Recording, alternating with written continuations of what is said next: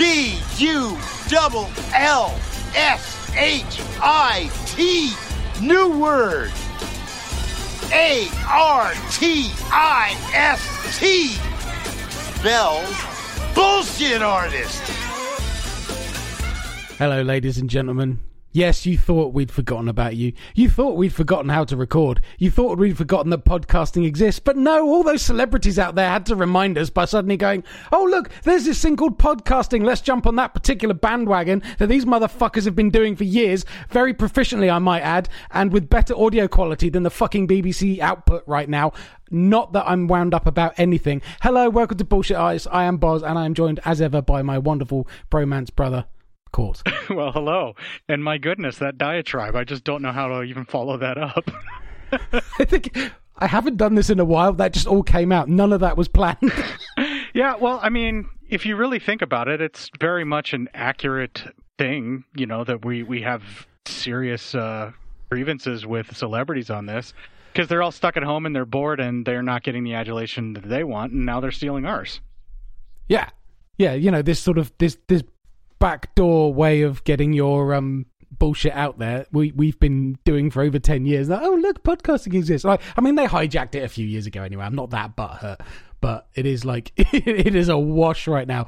But i did put a comment on my facebook a while back because everybody like the bbc especially who are so known for their high standards and public broadcasting corporation and all that kind of thing and they're all stuck in their fucking houses having to dial in to do their comedy shows, their news broadcasts, everything. Not a single one of them knows how to just put a fucking duvet on a clothes rack behind them to kill the echo in the room. None of them can achieve good audio. And I'm listening to Radio fucking 4, which is, so I don't know if you know about BBC radio stations. You got Radio 1, which is for all the millennials. You've got to be under 30 to listen to it, basically, to even give a shit. Um, so that that's the really hipster sort of new channel. Then you've got Radio 2, which is everybody up to about 50, but they only play songs that like they forgot music was made after 1985. So they play music basically from about 1975 to 1985 and they do the same damn shows over. They got the same hosts who they have to dig up out of a grave every morning to get them on the air. Um, and they do this mix of sort of bad chat and music. And then you've got Radio 4, which is no music, news, topical, art, talking about classical composers here and there, literary works of this, Desert Island Discs, all very posh. Um, and it sounds like shit right now, which just made me so happy. What's really bizarre about that is they have all of these engineers that set up all this stuff and they do all of these real serious work and they, you know, they they build the room in such a way as to make sure that they have sound reinforcement sound absorption. They have diffusion panels. They create pop filters the way that they're supposed to for the microphones. And they will actually like an actual like sound engineer in a radio station worth their salt will actually take the time and gear up a studio specifically for the people that are supposed to be in that studio. Now, some of them may take a tact where they'll use like just the best of everything they can get their hands on, or just the most flat response of everything they can get their hands on, and don't really sweeten it up or anything like that. But like a mm. radio engineer that's worth their salt will make sure that the people that they are miking and getting set up to be able to do the DJ work, it's geared towards their specific voice to catch their specific voice range, their affectation, and to be able to make it to where the plosives and all the other stuff work. And mm. unfortunately, with podcasting, most people just buy, and I'm going to probably step on some fucking toes here. Most people just buy a USB connected blue microphone and call it a day and think that that's all they need. And that's not the case yeah. because you know what? Those microphones aren't as great as everybody thinks they are. Oh my god, I hate them. I, I had one for a while and I fucking I gave it away. uh, it drove me fucking crazy because you had to turn the gain to virtually zero to kill any room echo. Um, and then you had to be right on top of it so then you can hear every breath. I mean, this shit isn't easy. I mean, and of course, I've realized I've set myself up because if there's even the slightest blemish now on my audio going into this podcast, right? If I breathe too much into the mic, right? I haven't got my pop shield on. I'm going to say that right now because I've got no fucking idea where it is right now, but we'll get into that later. um, so I've set myself up for a real kicking. But you're right. Like these engineers could ring the people who are like, "Oh, you know that radio show you did yesterday? That sounded like shit." put a duvet on a clothes rack, put it right close up behind you. I mean, like my setup is I've put stuck cheap foam I bought on fucking wish.com or wherever it was on the wall in front of me. I've got a black sheet with red soundproofing badly sewn to it hung over a clothes rack that I wheel up behind my chair to stop the rebound of the noise to, so I don't get the echo. Um, I mean, there's still some. It's you know because I haven't deadened the whole room. It's not a sound cord, uh, sound booth, but it's like it's just a bit of effort, honestly. But no, it just makes me chuckle. I, I don't really care. I, I still enjoy their output, but I'm just thinking, yeah. Well, us, I- us low rent podcasters. I don't even want to talk about all of the money that I spent. Although I've said it on my show already on Cinema Psyop, so I might as well mention it here. I got a little bit of extra money left over where I had like almost a whole quarter of college that was funded um, Oh, that. I ended up not needing. Hmm. So my student loan debt, portions of that is actually my studio. I spent some money on my studio. Now it's probably not nearly as much as what other people are thinking, but um, I, I found a uh, a factory direct website where it's a soundproofing foam factory, uh, like a, or, or a factory that makes foam. You know, like all sorts of Right. different types of foam. And one of the things they Mm. specialize in is the high density foam that is used for um, soundproofing. And I bought like a couple of packages from them that were like really inexpensive. I did the math. I tried to figure it out, you know, because I've seen the stuff on how it goes for Amazon and Wish and all the other Mhm. kind of stuff. And I went the route. I mean, this is probably going to shock everybody, but I went the route of the really obsessive engineer. And I sat down and I tried to figure out how to kill the echo and what I was dealing with. And I tried to do the math. I failed miserably at it. Um, but I like I tried to like I, I you, you you could have seen me like one of those uh, memes where like someone's calculating and they're looking around and like Pythagorean theorem pops up and all this other stuff is everywhere. Like Yes. that was me trying to figure it out. You know, like I'm just trying. Yeah, and I can so imagine you doing that. no, seriously, I sat down with like a piece of paper and a calculator and like all of these different things, like trying to figure out the angles and what I needed to do. And then I found some blog somewhere, I can't remember what it was, or like a sound engineer's post where he's like, look, you really don't need to do all of that. This is these are your hotspots. These are the areas in a room that you need to worry about. And if you're dealing with these kinds of surfaces where it's reflections, then just start using clap tests and see where the echo comes in. And a clap test is very simple. You literally clap as loud as you can and point the sound wave of your clap at a corner of a room or a wall in a room or basically where you'd be talking. And when you hear the echo, then you know the area where you need to get some coverage. And the thing that's Mm. really interesting is to be able to do this coverage, you don't have to do 100%, although some people do with soundproofing, or sound absorption, I should say, because there's nothing you can really do to soundproof aside from Oh yeah. decoupling a room Mm. completely with uh, vi- like vibration uh, resistant uh, like high density vinyl material where you know the boards are sitting on top of that and then that absorbs the sound and all that kind of stuff and then sound absorbing on top of that and diffusion but Mm. um the That's going silly. yeah yeah Not like my friend did, who built a recording studio and was told that the best way for sound insulation was to do a cavity wall with two layers of bricks. So I'm thinking, okay, and then fill the cavity with sand. oh yeah that'd do it yeah because um even though the bricks would No. reflect the sound a little bit the sand would probably absorb No, it transmitted. It was awful. ah It did not work. See, what a lot of people don't realize though is like there are some materials that you would think would be very reflexive but are actually quite sound absorbent. Like for instance, glass. Panes of glass can actually Mm, be very sound absorbent. And the reason for that is we don't know this, but gla- like most people don't know this or even think about this, but glass is actually a very very viscous liquid. That's why old glass is always very thick at the bottom and very thin at the top because it's slowly gravity pulling it down. Hmm. Well, I mean, you think all recording studios have that big, massive area of glass right in the middle of the fucking room? I mean, it can't be that bad, can it? right. But actually, the, weirdly, the, the problem I have here and the re- echo you're probably hearing is that just because this is a multi-purpose setup, it's also my work desk. I've got a massive 20 plus however many inch iMac and then a slightly smaller iMac next to that with a 42 inch TV above that. So I've got this huge area of glass in front of me. And if I'm really being obsessive about the audio, I will sling a sheet over each of those screens, um, which will kill the bounce back a little bit. But it's like, yeah, I'm, I'm, I'm not, I'm not radio fucking four. I don't care that much. Well, I know you do. right. Well, and so when I when I finally got this this thing with the clap test and all of that, I just kind of figured out. I'm like, okay, well, my hottest spots on the walls are going to be it's in a it's in the basement area of my home. That's the that's the psyop labs to pull back the the veil of everybody thinking I'm actually a mad scientist. Not. I'm just fucking mad. Okay, like super fucking mad. And in the British version of the word mad, I'm mad. we, we we all have our hobbies. Yeah. But um, I bought like Again, we'll get onto that later. yeah, I, I bought this um, broadband uh, abs- absorbers for the corners, and I put them all in the corners. Did a quick clap test. Okay. And I bought all this stuff at once, but like the broadband absor- absorbers, I put those up first in the very far corners.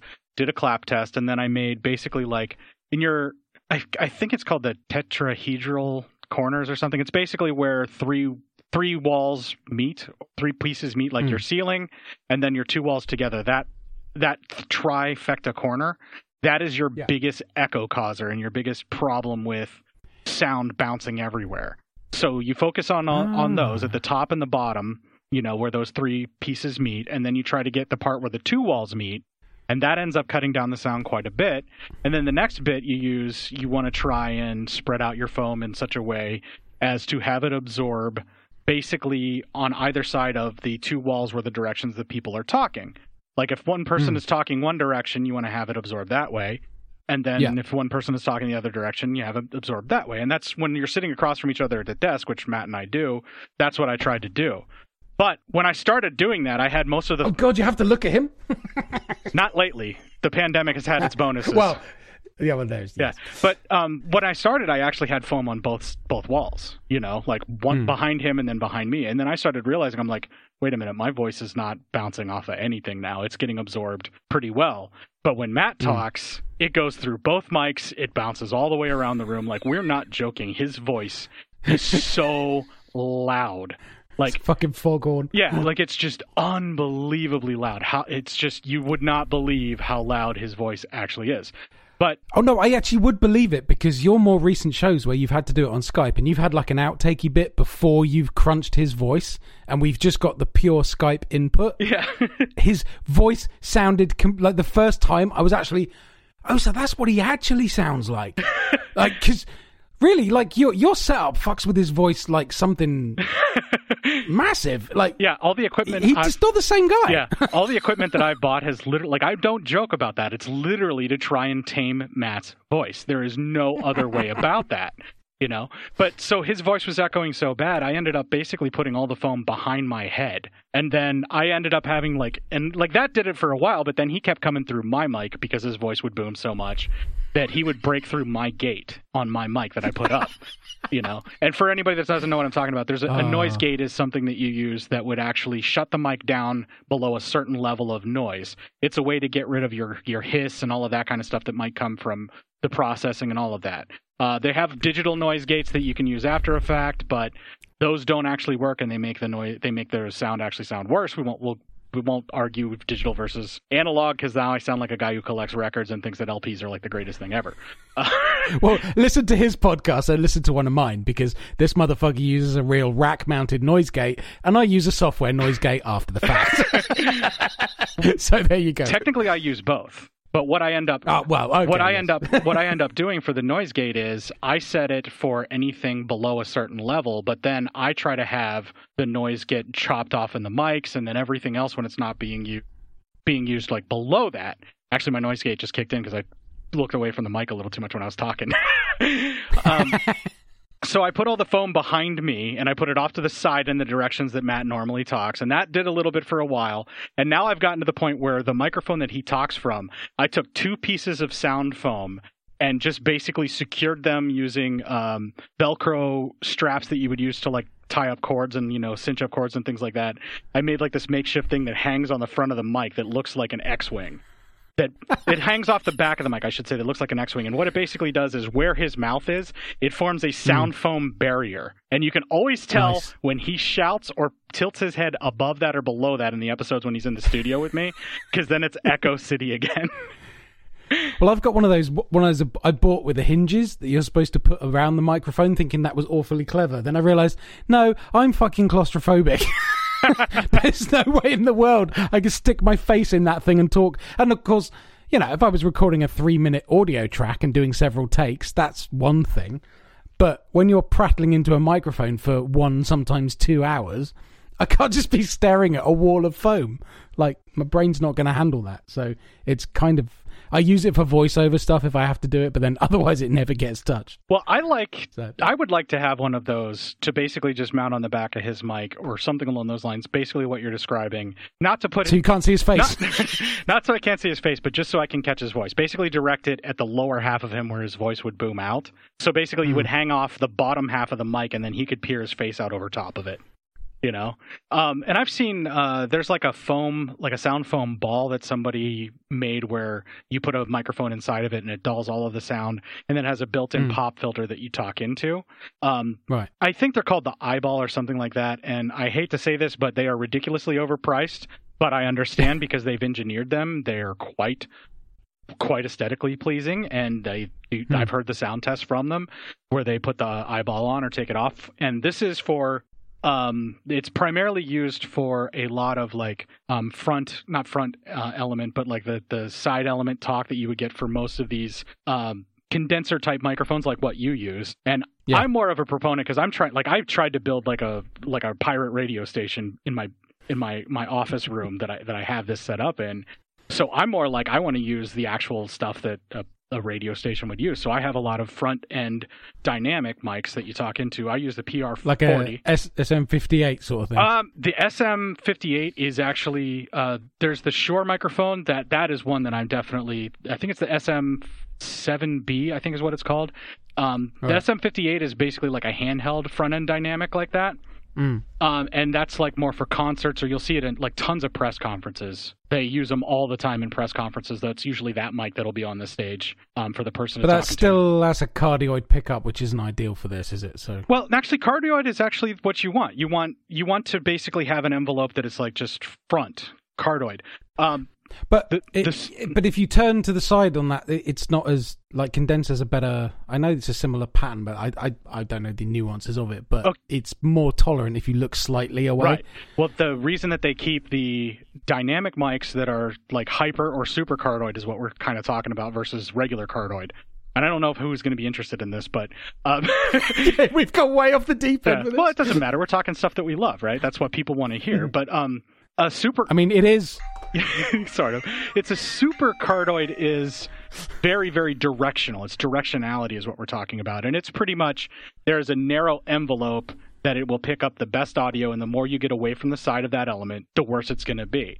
But hmm. if you know how to work a dynamic mic, like folks that do vocal work for, say, a band or a singer, if you will, which I've done, uh, if you know how to rock a dynamic mic, you can use that to the best effect that you want. You know, you can actually make things sound differently by moving it around. And now, Hmm. while a true condenser microphone that is like a really high quality, very nice condenser microphone is more ideal for recording instruments and people and everything like that. I mean, even like like an artist say like Michael Jackson, when he recorded, I can't remember which album it was, but he used the Shure SM7B, which is like um, this big black honking microphone that has this very long um, pop filter built into it, and then the element is Hmm. behind that. And that microphone is like one of the radio broadcast standards. And you know that, but the ones that a lot of radios use are the uh, EVRE20, which is like a five hundred dollar microphone, I think. And that Yeah, that's like the big ass microphone. Anybody that wants to see that, if you watch the movie Howard Stern's Private Parts, whenever he's actually on the air on the radio, he's usually talking into an RE20. right. So there, there you go. But um, enough techie gear stuff that's probably going to bore the living shit out of people. We've done that for about twenty-ish minutes, so we should probably move on to another topic. You might have noticed, ladies and gentlemen, we've kind of missed each other. I've realised, like, we haven't we haven't spoken in person other than like text chatting since the last show. I don't think. No, not really. Um, you got so super busy, and then things Ah. just fell apart. The world is dying on us, and we just haven't had an opportunity. Yeah, I mean, I was pretty sure I didn't want to talk about the fucking crisis. Obviously, elements of that are coming into it. Obviously, like my rant at the beginning, but um, Well, you can't avoid everybody's it. talking yeah, about it's that. a world-changing event. You can't avoid talking about it. But we can minimize it. Um, so. Right. I mean, we have to acknowledge it, but then let's move on.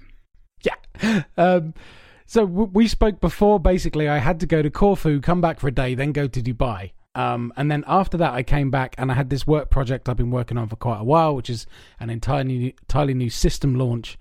and uh, I mean, I shit, you know, I did. I think in one one and a half months, I did seventy eight hours of overtime. Jesus. Um, it was. I've never worked so hard in my life. I mean, it damn near killed me. And after Christmas, when it settled down, is actually when I sort of I, I went off the deep end a little bit because I think my brain just didn't know what to do. Um, from and obviously, you know, I'd had my recent sort of successes with fitness and so on, and I'd lost a lot of weight, and I was feeling great. And then I went on holiday for two whole weeks, um, where let's face it, I couldn't be strict with the diet. And and why I mean, would you honest, want it- to be? When I go on holiday, vacation for the people in the states, I actually Hmm. love to just let myself go, and I'll be like, okay, I'll pick it up where I left off when I come back, and I'll undo all this damage. So why should you? It's a vacation slash holiday. But you, sir, would know as well as anyone else, being on a ketogenic type style diet is is the most unforgiving diet to fall off the wagon. Now, it, you can do it for a week or two. What you cannot do is do it over three, four months. No. the weight will come back hard Yes. and with a vengeance. Yes. and this is something we know. Um, but it, it sort of happened subtly, and then obviously, of course, as I got into the more stressful side of things, like I wasn't thinking about what I was eating. I was just eating. Like eating was an inconvenience, and it needed to be fast and just done and out of the way. And I I was conscious that I wasn't sticking to my way of doing things. And I think the other thing is when you're keto, you get used to eating quite high levels of fat, and you sort of continue that for a little while, and you think, shit, I shouldn't be doing that if I'm eating carbs as well. You, you've got to like knock one on the head to do the other. Um, so I was mixing for a little bit beforehand. Anyway, long story short, too late. Uh, I, I I put I put about thirty pounds of my fifty back on um, over that period, and yeah, it was just, it was absolutely brutal. Um, and it's only and, and even when this lockdown thing happened, we were all like, "Yeah, great, we're going to get catch up with our podcasting. I'm going to make this. I'm going to make that." I've I've continued to be insanely busy because we decided to start offering free online classes of DDP yoga that I teach. Well, me and my wife teach. Um, and that, that got ridiculous. We're now teaching every day but Sunday, free classes. Um, just because, I mean, that's just the way it's gone. We set the schedule, we decided to stick to it, and we're like week three or four now, plus work, plus I'm like, plus trying to go out and go shopping and not get surrounded by dickheads at every point. And it's like, I, I have no time. it's still absolutely bonkers. So, like, Cort actually forced this point of like, dude, we need to fucking catch up. I'm like, we do, and this is our vehicle to do it. So let's just get on the mic. Right. Like we were like, well, we're gonna. I was like, even if we don't fucking record it, let's just hop on Skype and fucking chat. And this is where I mean, this we're not really editing our conversations. This is how we talk. Uh, well, how we Yeah. talked off mic for OCD or any other time we record. It's just Mm. stupid shit like this. and I'm actually proud to say that while my weight has been fluctuating up and down, the initial 100 plus pounds that I've lost has stayed off. It's the Oh, well it's the vanity pounds which are really the hardest ones to shed. When it's all about Oh, like feeling better about how you look as opposed to I don't want to die of a heart attack when I'm 40. right. So those last those that that last 20 pounds is a motherfucker. I mean like and i know so many people who are trying to kill him right now. I mean eh, eh, if anybody's sort of looked at the internet in the last year you probably come across vance hines at some point. This is the guy who lost 198 pounds in a year um uh, initially through just walking and then he found ddp yoga and he started doing that. Um and he sort of hit that plateau point and i watched him for so long because he like he's faultlessly every monday he gets on his scales that talk to him because he couldn't see them initially because the guy was 475 pounds or something um and he keeps weighing in every week and we've seen the weight go up we've seen it come down and he's back on a downward trend now. Couldn't be happier for him but he is fucking fought to get through that point and it's that your body it's your brain has this like thermostat which is like no you should be this weight. And you're like no i want to be less than that. Well yeah but you should be this weight. And the pendulum will always swing back to that point.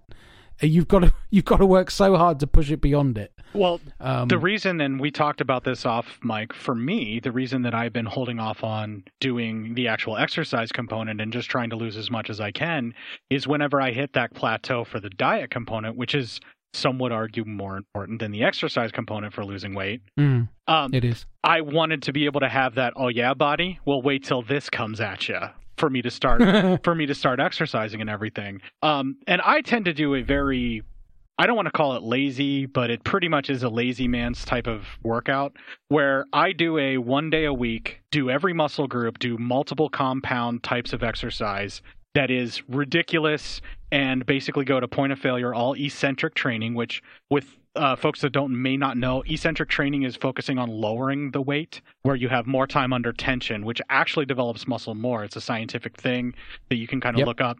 And to do proper eccentric training you have to really be careful. But essentially what i end up doing is i use two arms to raise like a dumbbell and then one arm Mm. to lower it so it's something that i have to hold on to with two arms to raise it and then force myself to lower it as slowly as i can with one arm Okay. that kind of workout and then when i'm doing Mm. like uh, any kind of a pull up or something like that which given my weight i have to assist myself with either using like a chair or something like that to go up and then lower myself down that kind of thing or squats or anything like that i Oh, I have the biggest resistance band money can buy. Right. The highest weight load.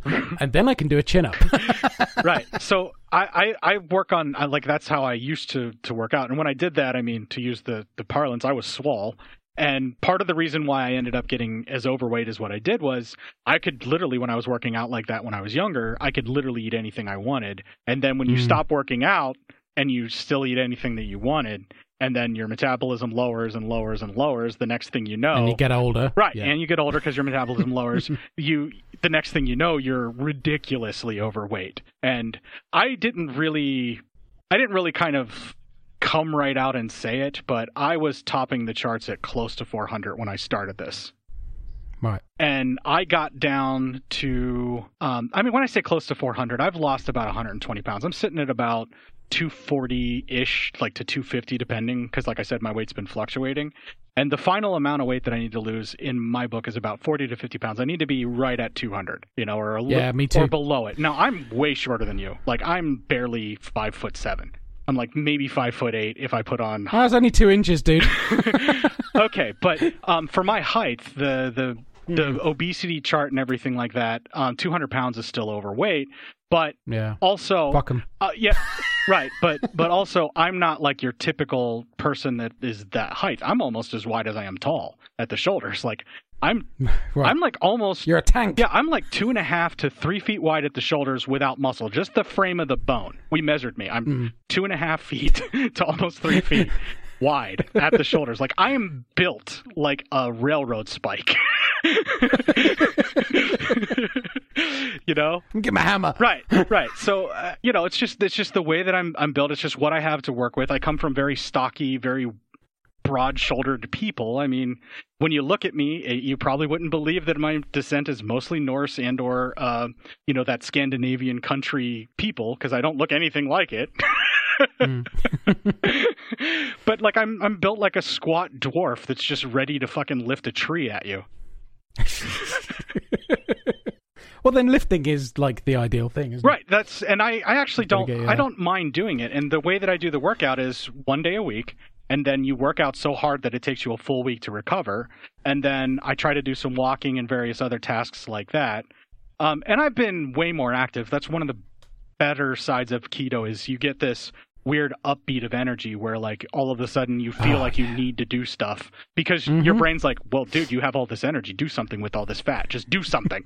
You know. How many times have you sat there watching a film about 11 o'clock at night and you're just saying to your legs, Will you fucking sit still? You're not going anywhere. It's like having a dog that wants to go and do three laps of the garden and it's 11 o'clock at night and you're like, No! I get restless legs so often. It's ridiculous Well. I I don't necessarily get restless legs, but I um I, I pretty much believe that I have undiagnosed ADD. Like uh, from all the stuff that they say about how ADD works, because like, I've always done it. I just think that I was in the Mhm. right age group and in the small enough school where nobody noticed that I had it. You know what I mean? Yeah, like me too. it just didn't it just didn't happen. And I was I was like high functioning with it or something where I was able to like use it to where I could just get by, you know. Mm. But um, I, I like right now I'm tapping my feet. I'm tapping my fingers on my desk a little bit. I'm moving my hands around a lot. And even when I'm Do you fiddle with shit on your desk? Do you like try and like put things to, like I've got crop clips from like film sets and I like they're noisy so I don't tend to do it on mic but I sit there and I like try and line the teeth up Uh, it's just that weird fiddling thing. Okay, right now I have all of my Godzilla figures set out in front of me, and just as you were asking me if I fiddle with things on my desk, I was moving one to pose them a little bit better. Oh my god, we were separating at birth. Yeah, kind of. Uh, Yeah. like all the front edge of my desk, like this desk I've got, it's a corner shaped desk and it has the back end cut off. And when we moved into this flat, the room I'm in has a corner that isn't a corner. So that they've cut it at 45 degrees across the corner, and this desk fits perfectly into like. I mean, imagine my OCD on that. I was like, oh my god, that's amazing. But it's like so my desk makes buy, sense finally. Yes, it never made sense in any other place. And I can't throw it away because of that. And it's got a little under tray and it kept falling over because the floor wasn't even. So I've like welded a piece of wood across the bottom to make because I cannot throw this desk away. All across the front edge here, the veneer's gone and there's holes in it because I've sat here with like spikes or headphone jack adapters and I've pushed them into the chipboard and made patterns and just while I'm podcasting or talking or something, it's just like, or I'm on the phone and I'm just stabbing holes in shit. It's like, yeah, yeah, I hear you. Okay, okay, this is this is fucking creepy, right? I had a very similar desk, only it was the, the the right angle that I would like. I had it into the corner of my office. This is before I Hmm. built the studio and bought new stuff. But this desk was falling apart because I used to work from home um, ages and ages ago with that same desk, and I was taking phone calls for you know those one eight hundred call now if you want to order say a my pillow or well don't order a my pillow because fuck that guy um but like um you know one of them was like a, a lingerie f- called the trashy girls. One of them was like uh vid- Nice. like kids videos for like uh baby animals or something like that that a grandma would order and they would target these ads and then when you would call the number with your credit card to order i was at the other line. So i want everybody to think about that and be scared but it was a 24 hour Yeah. thing so we had to have 24 hour coverage because we would have different clients that Hmm. would take calls all over the world for like different times and i was working Hmm. in my house processing these orders or whatever whenever someone call in but here's the thing i would work 40 hour weeks doing this late at night and i would get one to two calls a week so i would literally Oh, really? yeah i'd be literally sitting there watching movies doing nothing else just waiting to see if a call would come in with the headphones on my head Mm. and it got to the point where I would literally just go to sleep and have the headphones up loud enough that if somebody woke me up, you know, calling in, then I would just answer the call, do the do the spiel that I was supposed to do, and go. And Mm. obviously, this program failed. They they didn't get enough calls in. The clients weren't happy, but it wasn't our fault that nobody was calling. We we took the calls when we could. Yeah. And most people waited to, call into the daytime, regardless of when they saw it. They would write down the number or whatever, and then call later. But they had to have Mhm. the coverage for 24 hours, so I was working and getting paid to basically watch movies and or sleep. It was the best job I ever had, dude. but anyway, Amazing. I wanted to just kind of show everybody the boredom that I had. So I had this desk that I I, I collect switchblades, I collect butterfly knives, I collect fixed blade knives. I collect knives. I like things that can hurt and or, you know, tools to cut things. Um so I'd Oh be God, we were separated at birth. yeah, so I, so I'd be playing I'd be playing Can you flick a butterfly knife properly? yeah. Um. Actually, um. Do you do you know the way that uh, it's kind of the ghetto way to open it? I don't know if that's racist there or not, but where you hold on to the little thing that holds the butterfly knife together, the little hinge part that goes over. You can hold on to that and drop it to open it, and use the centripetal force of the blade dropping to open it, and then catch it and have it in a stabbing motion. Have you ever seen anybody do that? No, but I imagine that's very fast, Uh and hence the ghetto version. Right, it's basically like stabby, stabby, stab time, and I practice that really hardcore to be able to do it. If I can find one of my butterfly knives, my wife has forbade me from playing with butterfly knives because they drive her nuts. That I, I actually don't own one anymore, but in the other room, I have a butterfly bottle opener. Nice. And I flick it like a butterfly knife. Right. Open, shut, open, shut, open, shut. Now- to keep the practice. is it Bay Long is the correct term from that, and butterfly is the anglicized term, I think. uh, it's ba- Balasong. Balasang. Okay, I just didn't know the pronunciation. But anyway, I know it as butterfly knives, and they were the only thing that was legal in the state of Pennsylvania that you could have for one hand opening knives when I was a kid. So that's how I started collecting Mm. those. Switchblades were illegal there. So you fast forward to, to to now, and I'm living in Nebraska, where literally everything is legal as long as you know it's a weapon. Pretty much like you want an anti-tank Nothing's legal here. I don't think butterfly knives are even legal here. Like nothing. You can't have anything. Right. I used to have a friend who collected knives, and he used to go to Spain on holiday with his parents, go to those really wicked cool knife shops, and then hide them in the lining of his suitcase. But as long as he put them in the hold, no one checked those suitcases. So he would bring knives, swords. He had uh, morning star, uh, throwing stars, throwing knives. He had the lot, and like I couldn't get anything, but uh, my obsession slightly came from his collection. right. Okay, so I have all these butterfly knives and then switchblades later on and stuff like that. And I'm playing with them at night because I'm bored or I'm flipping the switchblade. And I still do that when I'm recording sometimes. You'll hear the switchblade come through. Uh, that's happened on OCD, you know, because I, I fidget with stuff. Well, when you have a knife and you're playing with a knife and you got a piece of wood in front of you, what are you going to do with that? You're going to fucking stab it, right? Yeah, absolutely. So- yeah, it just perforate the fucker. Right. Yeah. so I'm bored. I have this chipboard fucking desk that's a piece of shit that is a corner desk that I that I need to keep. I'm stabbing the fuck out of this desk and I start destroying it. And then I realize, oh shit, I have to keep using this desk and it's getting really really fucked up. I need to do something to fix it. So then I spend the next couple of nights um, after I've been stabbing the desk long enough to where it becomes almost unusable, you know, where the front's peeling off and all the stuff that you're describing. I then start repairing it by putting duct tape over everything. Metal. Right. And so I have this entire literally duct tape desk because I put it over everything, like except for the hinges and the parts of the drawers that need to slide out, but like all the wood surfaces are now covered in duct tape. And then I'm like, well, since I've got a du- duct tape up already, I-, I could use a nice drawer pull right here. Why don't I just make a drawer pull out of duct tape that I can pull on to open the drawer? And I do. I'm like, hey, that's awesome. you know, and then I'm like, well, you know, I could kind of use a little bit of a a wrist pad for you know the little part of the desk that pulls out that your keyboard's on you know the, to Yeah. set my wrists on i'm like i could make that out of duct tape and i do. You know i start you know like I, I grab like a bunch of like shitty plastic bags or something like that and roll them up to where they're you know more cushiony and i make duct tape around that and then i duct tape it to the desk. Then i'm like you know what i could really use as a drink holder on this desk? So i make that out of duct tape and and then I'm Oh, like, love and then I'm like, well, you know, I could really like use some other things. Like I just start coming up with all these ideas of like what I what I can have to hold things and and all that. And I'm like, well, I need something to hold this uh these headphones. So I like you know make a little wire clip and then roll that in duct tape and then you know make it to where it's more sturdy. And then I have this clip and all this stuff. So I just basically have this giant duct tape computer desk by the time that I'm done. You, you fast forward to when I have to move to my house house, and my wife's like, "That's not coming with us." Franken desk. Right. And I'm like, no, you're you're absolutely right, honey. The desk does not need to come with us. You know, I'm like wink wink, Love nudge nudge. No, yeah, I gotcha, I gotcha. And then like we start moving everything else and I'm leaving the desk at the apartment that we're we're leaving to go move to the house. And then I get to the point where I'm like and I'm sitting there with my friend and we're like trying to figure out where to cut the duct tape to be able to dismantle the desk to move it. And my wife's like, No, that is not coming into our house.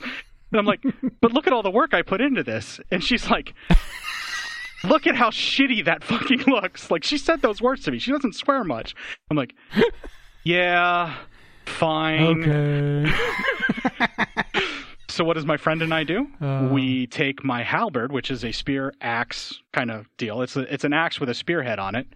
And we decide, well, let's see how good this Renaissance fair halberd that I bought is, and let's see how much this desk can hand up hold, hold up to it with all the duct tape on it. Well, absolutely. What else would you do? I mean, for me, it'd be a broadsword, but fair enough. That's Well, we also this is what you do. I also have a flail, which is uh, I, some people call it a morning star. Oh, I prefer a flail. Morning stars, I believe, are the spiky ball on the end of just a staff or like a like yeah, a, a- f- a flail is a cylinder with spikes in my book. oh, what I know as a flail is the ball on a chain that comes off the end of a, like a, a handheld uh, pole of some sort, whether it's two hands or one hand. no, What do you call that? I mean, I yeah, that's still a morning That's star. still a a morning morning star is because it's round. Uh, a flail is a cylinder with spikes on a chain. Um, anything attached directly to the stick is a mace. gotcha. Okay, fair enough. All right, so this was this was a flail with a chain. I have two of those. Okay. I have one. Nice. I have one that is um, pewter at the end. Oh, I want to come to your house and play. Dude, if you want to, you are definitely invited. I'll make room for you to hang out. Um, but uh, so I have like one that has uh, it's like a pewter cast, um, and it's supposed to be decorative, and I didn't know this at the time. But um, so we use that flail, and then I bought another one later, which is like uh, hard cast aluminum ends. Um, Right. And it's two chains and two balls at the end of that flail Whoa. or nice. or Morningstar, or whatever you want to call it. So we're going at this desk with this thing, you know, and just kind of like destroying it, you know, get, going left and right. Um, the one that's made out of pewter was way too soft, and the desk kind Mm. of won out. Um, one of Right, one of, yeah, would. one of the one of the spikes got a little flattened from it because the duct tape was holding everything together. Um, I'm sad to say that the the um, the halberd uh, axe spear combo didn't hold up too well uh, to Oh, the dear. desk. It made it it did the most damage because I kept it sharp, but unfortunately, um, the the wood that they used to make it was not that sturdy, and that's what broke. The Hmm. actual axe blade was still fine, and I was trying to find somebody that would make me a more sturdy handle um, for it, you know, like something that was really like usable. But then, You need a hardwood for that. right, um, and or just like I was trying to get it like cast aluminum, you know, so like where they could cast it Yeah. all together, Mm. like basically just cast the aluminum around this thing. Um, but Nice. basically I was trying to make the axe from Mandy, I guess. um, but uh, the axe did the most work and destroyed the desk the most. But the the champion is the two ball flail that's cast aluminum. That thing just wrecked that desk, and we had so much fun destroying that boss. That was amazing. Absolutely. You- You've got no idea how well this ties into something else I wanted to talk about. Um, so, lo- lockdown being what it is, I actually I started a new sport um, just before lockdown. I did one lesson, and I'm kind of gutted that's the way it went. But I found my way with it at home. Um, I'm gonna give you a little bit of a hint here. lightsaber battling? You're you're learning how to lightsaber battle? I bought a lightsaber. Yeah. Um, so basically, a while back, probably before Christmas, uh, I heard that the French was the French Sports Council or someone like that basically had recognised lightsaber dueling as a legitimate sport, which basically means eligible for Olympic inclusion. Now, a few years ago, at I can't remember which Olympics it was. Was it Atlanta? Might have been London. I can't even remember. They had like a a demonstration between the fencing bouts. Now, fencing, I've been doing since I was 13 years old. Um, for context, I used to be nationally ranked. I went to a state school that had a fencing club, which was incredibly unusual. So I used to fence with all the posh kids from the private schools. Oh yeah, um, so they and I turned up with my long hair and fucking metal jacket, and then I took it all off and put fencing gear on and pranced around like the rest of them, and I did okay. Um, but it sort of all went away. And I love fencing. Don't get me wrong. I love the sport. I love the discipline. I've loved it for years. I go back to it on a regular basis. Maybe I fence once a year nowadays because I don't like any of the local clubs because they're fucking snobs around London, as far as I can tell. Uh, I think that's just And- fencing in general. It, uh, well, my old club up in the Midlands, you know, in the middle of England, was one of the most humble, um, just really high standard of fencing. Because rule one for me: if I walk into a fencing club and beat everybody, I'll never go back. Fair enough. Okay. Why would you? You got nothing to learn. Exactly. So uh, it's not a arrogance thing. It's just at my level, I need to walk in and have my ass kicked. If I get my ass kicked, I'll go back, unless I get my ass kicked by a bunch of entitled fucking wankers, which is what happened in this area. Anyway, enough about that. I believe you've, I- I, I believe got- you've aired it properly. yeah. Um, so when I, I moved south, I had a bit more disposable income. I bought a new mask, I bought a new jacket, I bought new kit so I could compete. And then this club I was going to, I said, look, let me compete for you. Uh, I came fifth in their club championship after being out of the loop for like two years. I came fifth. I'm like, well, surely that's good enough for me to make your local teams or whatever. But because I wouldn't pay monthly subs, they wouldn't let me fence for them. I don't know why. It was it, it was really odd. Um, and it pissed me off. Basically, it's like you know, screw you guys. And like the only other club re- uh, nearby is about twenty five minute drive away, and it's Friday nights, and it just didn't work. I went once; it was okay. They seemed like a nicer bunch. I was considering it, but Friday night just it's the worst night of the week. I'm just always knackered and pissed off, and I've just had enough by that point. Not the night to be going out and exercising. So this found out that this was being recognised as a sport. Um, and at this Olympics thing, they did this demo. They turned all the lights off, and two people came in and did a choreographed lightsaber duel. So no masks, lots of flow and go, spinny, backwards over their head, impressive looking shit. Um, and I thought, yeah, it's already made its debut at the Olympics, effectively. So it's it's a shoe in within the next Not obviously not Tokyo because that's going to be pushed back a year now. But I reckon by the next one it'll be up for consideration at least. There are organisations popping up all over the place. The TSL in the states is huge. They already have big tournaments all the time. Now every little organisation has its own rules, its own approaches. The TSL is kind of full contact. Everyone wears lacrosse gloves, uh, full body armor, gorgets around the throat, uh, historical European martial arts fencing masks, which are built to a higher weight rating than a standard fencing mask. Like for so they uh, can take harder like for stick fighting and stuff. Those types of masks. No, like for longsword fighting Oh, masks. gotcha. Yeah. Okay. yeah, The dull edge, that but shit. still will fuck you up if you get hit with it. Type sword fighting. Yeah, you see, now I did flirt with Hema as well, but uh, even that was a little bit too. Because for Hema, you've got to be into the history of it and the development and the copying of a style written in a book a hundred years ago. Um, it it's it's still not me. And when I found out that lightsaber dueling was, like, oh my god, this is it for me. Because the way I got into fencing was when I was about twelve years old. My friend found a uh, he was into D and D, and he found an article in one of his D and D magazines that talked about live role playing. And LARP. before we knew it, we LARP. We were in his back garden. We knew nothing about anything, but we took an old roll-up sleeping mat and a bamboo cane and a roll of tape, and we taped the foam around the stick, and we fast forward three six months. We were bashing the shit out of each other in his back garden with halberds, maces, morning stars, all made out of foam and insulating tape. I spent all my money on broom handles, insulating tape, and pipe lagging, and and those were our early weapons. Um, I learned single-handed, I learned double-handed, I learned spear, I learned morning star just from watching movies, nothing else, and hitting my friends and finding out what worked and what didn't. And then when I went to my senior school and found out that they had a fencing club, I was like, oh, okay, I can I can do this legitimately. And obviously, I took to it like a duck to water because I'd spent years practicing already. So it's it's kind of swords have always been my thing. Um, Well, that explains your rapier wit. I love it. Thank you. See, we did. Um, so, um, and also, I was born a Star Wars fan. I don't remember an age where I wasn't fucking crazy about Star Wars. All we talked about, all the toys we had, everything we did at school from age five upwards was Star Wars, as far as I can recall. It, it's just been ever present in my life, and I've always loved the idea of lightsabers. So imagine my joy to find out that they build polycarbonate blades where you can hit someone as hard as you like, and it will not break. The balance is really good, and you can do this thing. So then I, I thought, okay, I, I joined the TSL uh, UK group, and there's, there's fuck all here. Like it, it hasn't really taken off here. There's people meeting uh, in Peterborough once or twice a year. I think there's one tournament or one get together, but it's embryonic in this country. Um, and then I found out that a guy who runs a local fencing club, which unfortunately I, I went to once, and like I say, the standard wasn't enough to keep me going back. No offense to him, it was just the people who go into his club. Um, he's a really nice guy, but I call that's not the club for me.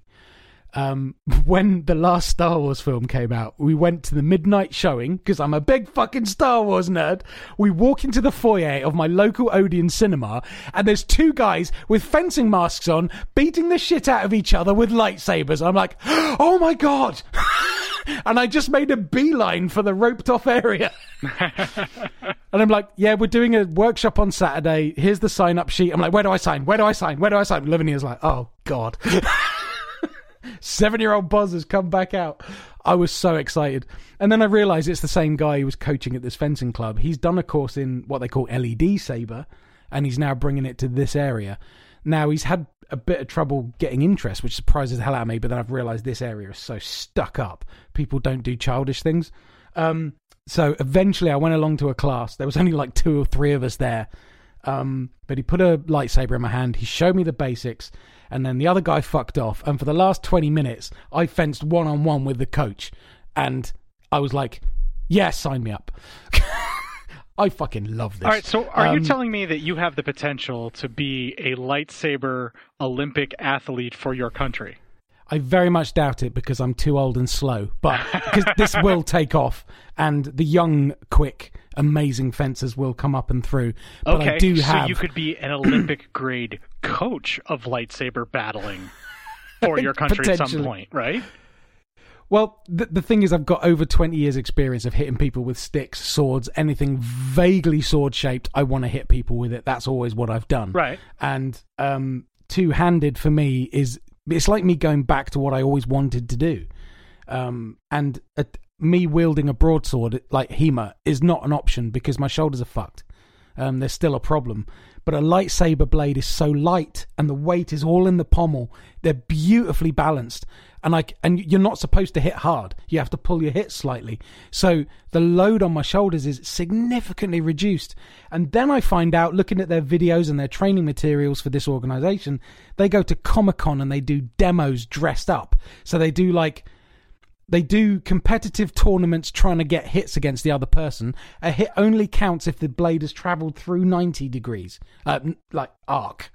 Because the thing that pissed me off about saber fencing is that, which is the cutty weapon in traditional fencing, is it's degenerated to the point where the person who moved first has priority. So if they then, if you then hit together, the person whose foot moves first is their point. Fucking hate that. Um, the other thing is, is the slightest brush of one of your hairs. If it makes an electrical connection, that stupid fucking box is going to go beep, and the light's going to come on. Like my rule of thumb with saber, old school saber used to be two judges behind each fencer. And they only put their hand up to say they'd heard a hit. If the other fencer went, ow, motherfucker, or you heard a thwack, if there was the slightest glimpsing blow of an arm, you didn't get the point. So the electronics have ruined that sport for me because I will do a really nice overhead parry as someone tries to hit me on the top of the head. The blade will hit my blade. Because it's flexible, it will bend over my blade and very lightly graze the top of my mask, sending a signal to the box. The light comes on. Mal parry his attack. My god, that's fucking annoying.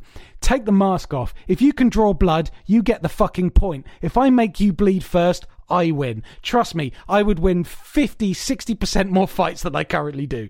So, all right, how does that translate to the to the lightsaber battle? You said it's a 90 degree hit, so you have to basically swing and hit with that swing, right? Yeah, basically. So there has to be momentum to the swing that lands. If you just put your blade in line with somebody's shoulder, for say, and they run onto it and it grazes across the top of their shoulder, you don't get a point because you didn't hit them. Yeah? It's got to be a hit. And not every, like the Saber Legion in the US, they allow thrusts, like pointy stabby. that, that, that's a banned move in this one. And I like that. I don't want to be poked with a lightsaber. Well, that would pretty because... much make it to where all the Sith Lords would win, because isn't that how all the Sith Lords get taken down in Star Wars? yeah. It's pointy stabby? Yeah, basically. But it it's too easy to like if if you make that a rule, then everyone's going to go one-handed. Everybody's going to start just fucking fencing and they're just going to stab you to win. And then you've got the same sport over again. So the reason I love the LED saber setup, for one of the reasons I love the LED saber setup, is it has to be a cut. It cannot be a stab. That means they don't have to be as strict on armor, gorgets. You need the gorget around your neck in case someone stabs you in the throat and kills you, because these things are hard plastic. It, you know, they hurt. Um, so if it's a cutting motion only, then you're protected. And if you've got a fencing mask, it's got the bib. It, you know, if thrusts outlawed, that should be enough protection. Um, the other thing is the guys who've set this up in the UK, they come from a kung fu background. it's it's um, is it qigong kung fu? So they have put kung fu footwork with kung fu sword techniques in with lightsabers. You learn slow meditative blade movements, accurate parries, accurate like, and it's been designed in a martial sense. Now, when my fencing fell apart, I went hard into martial arts because I needed something like that in my life. It didn't really work out for me for serious but I, I, I, did taekwondo for years. I've done Wing Chun, I've done kendo, I've done Kali Eskrima, which is because I wanted to learn how to use a sword in both hands. I can do that as well, by the way. Um, See, Eskrima is the type of martial arts that I was super into. I like the idea of hitting someone with a big fucking club. Yeah, I mean it's great fun, but uh, the thing with that is you've got to have really good gloves. And if you catch a wrap on the knuckles, um, the reason I stopped is I got a couple of really nasty hits on the hand just in drills with heavy bamboo sticks, and my hands were my life at that point. Like if you break one of my fingers, I cannot work for three weeks. Yeah, I Um, kind of need my hands for work and also to masturbate, so that's not good. I mean, there's workarounds for the other, but the right, like a Um, oh, heated up melon in the oven or something. I don't know. yeah, something like that. Just off the top of my head, the first thing I thought of, I would try. Ah, it's better than just going straight on the apple pie route, isn't it? So, um, Well, somebody's got to eat that. At least the melon you could throw away and pretend like it went bad. yeah, true. Good point. uh, so, Right, if it's already a confectionery, don't fuck it. Just eat it. yeah, I, I, it's a terrible waste. Otherwise, I mean, fruit, veg, it's it's it's an easy dispose, isn't it?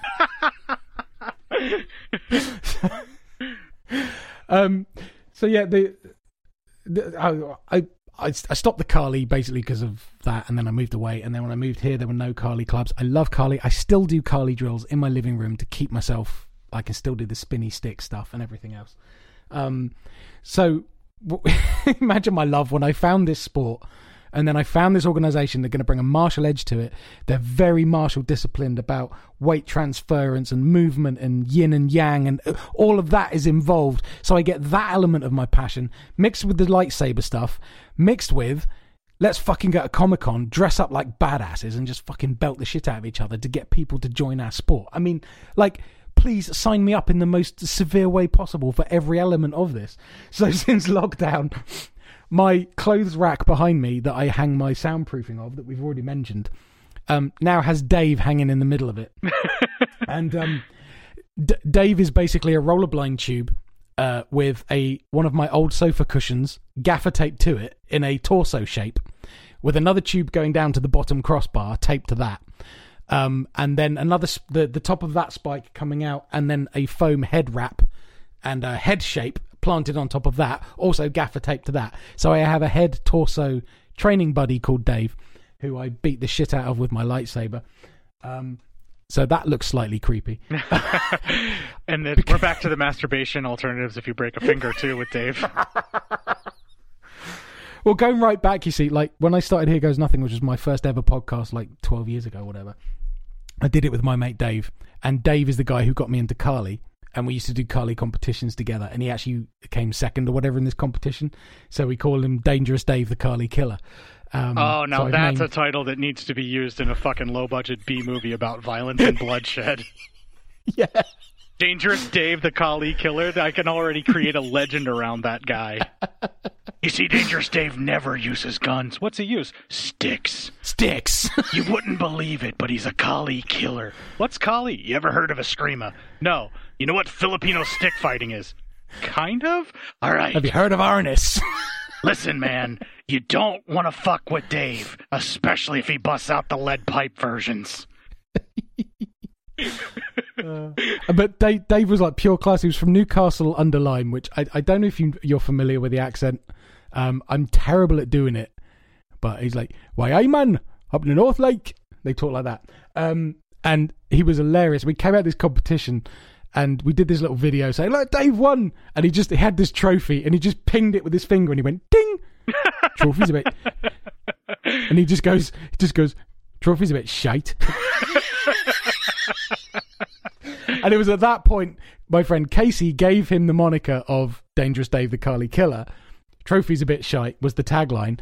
Um, but then Casey ended up being my co-host for years after when Dave left. So there was this lovely cyclical poetic thing to it. Anyway, shouldn't give me alcohol. So, um, so I built Dave. The other thing is, recently, I don't know if you've seen uh, fencing masks. I've started painting them because fencing's so fucking boring to watch that they started to do all kinds of things. Years back, they put windows in them so you could see through the mesh, so you could see the person's face.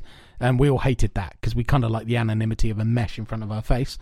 Then they put lights in the head so you could see when they scored a point and it all went wireless. And then recently they've been spraying the country's flag on the mesh because when you're looking through it, you can't see it's painted. Everyone else can see where you're from. So Leon Paul, who are like the biggest supplier of fencing gear worldwide, now spray a mask and you pay extra. So my friend Pablo years ago, um, when I first bought this mask, I was like, I can spray it. I want a cool design. I sent him a picture of my mask. He drew on the picture on his phone and sent it back to me. Now this is the guy who like um is is just a phenomenal artist. just something he did in his lunchtime. Sent it back. This fucking cool skull design. I was like, that's amazing. And then I sat on it for ages. Um, and then I saw the painting was coming out more, and I looked at the rules and regulations. Can I paint a terrifying fucking skull on my fencing mask? And basically, it was like, yes, and you can train in a club, but if you go to a competition, they may tell you to take it off, and you can't wear that. Uh, now this has come along, I'm like, I'm not fencing competitively again. If I do anything competitively again, it's with a fucking lightsaber. I'm going Sith. That fucking skull is going on my mask. so this week, I sat there for five hours and I gaffer taped and I masked out the shape of this skull from this angled picture that Pabs had done for me, and I made it three dimensional, and I managed to do it, and I sprayed it up. My God, it looks amazing. nice. so yeah, I, I, I then sort of like, okay, what what sort of Sith thing do I align myself with? So I went into like the old Republic, the legends in Star Wars, looked at different Sith characters, and I, have just gone down the rabbit hole. Okay, no, are you sticking no with the new canon though, or are you going to the uh, the sideline canon for your Sith?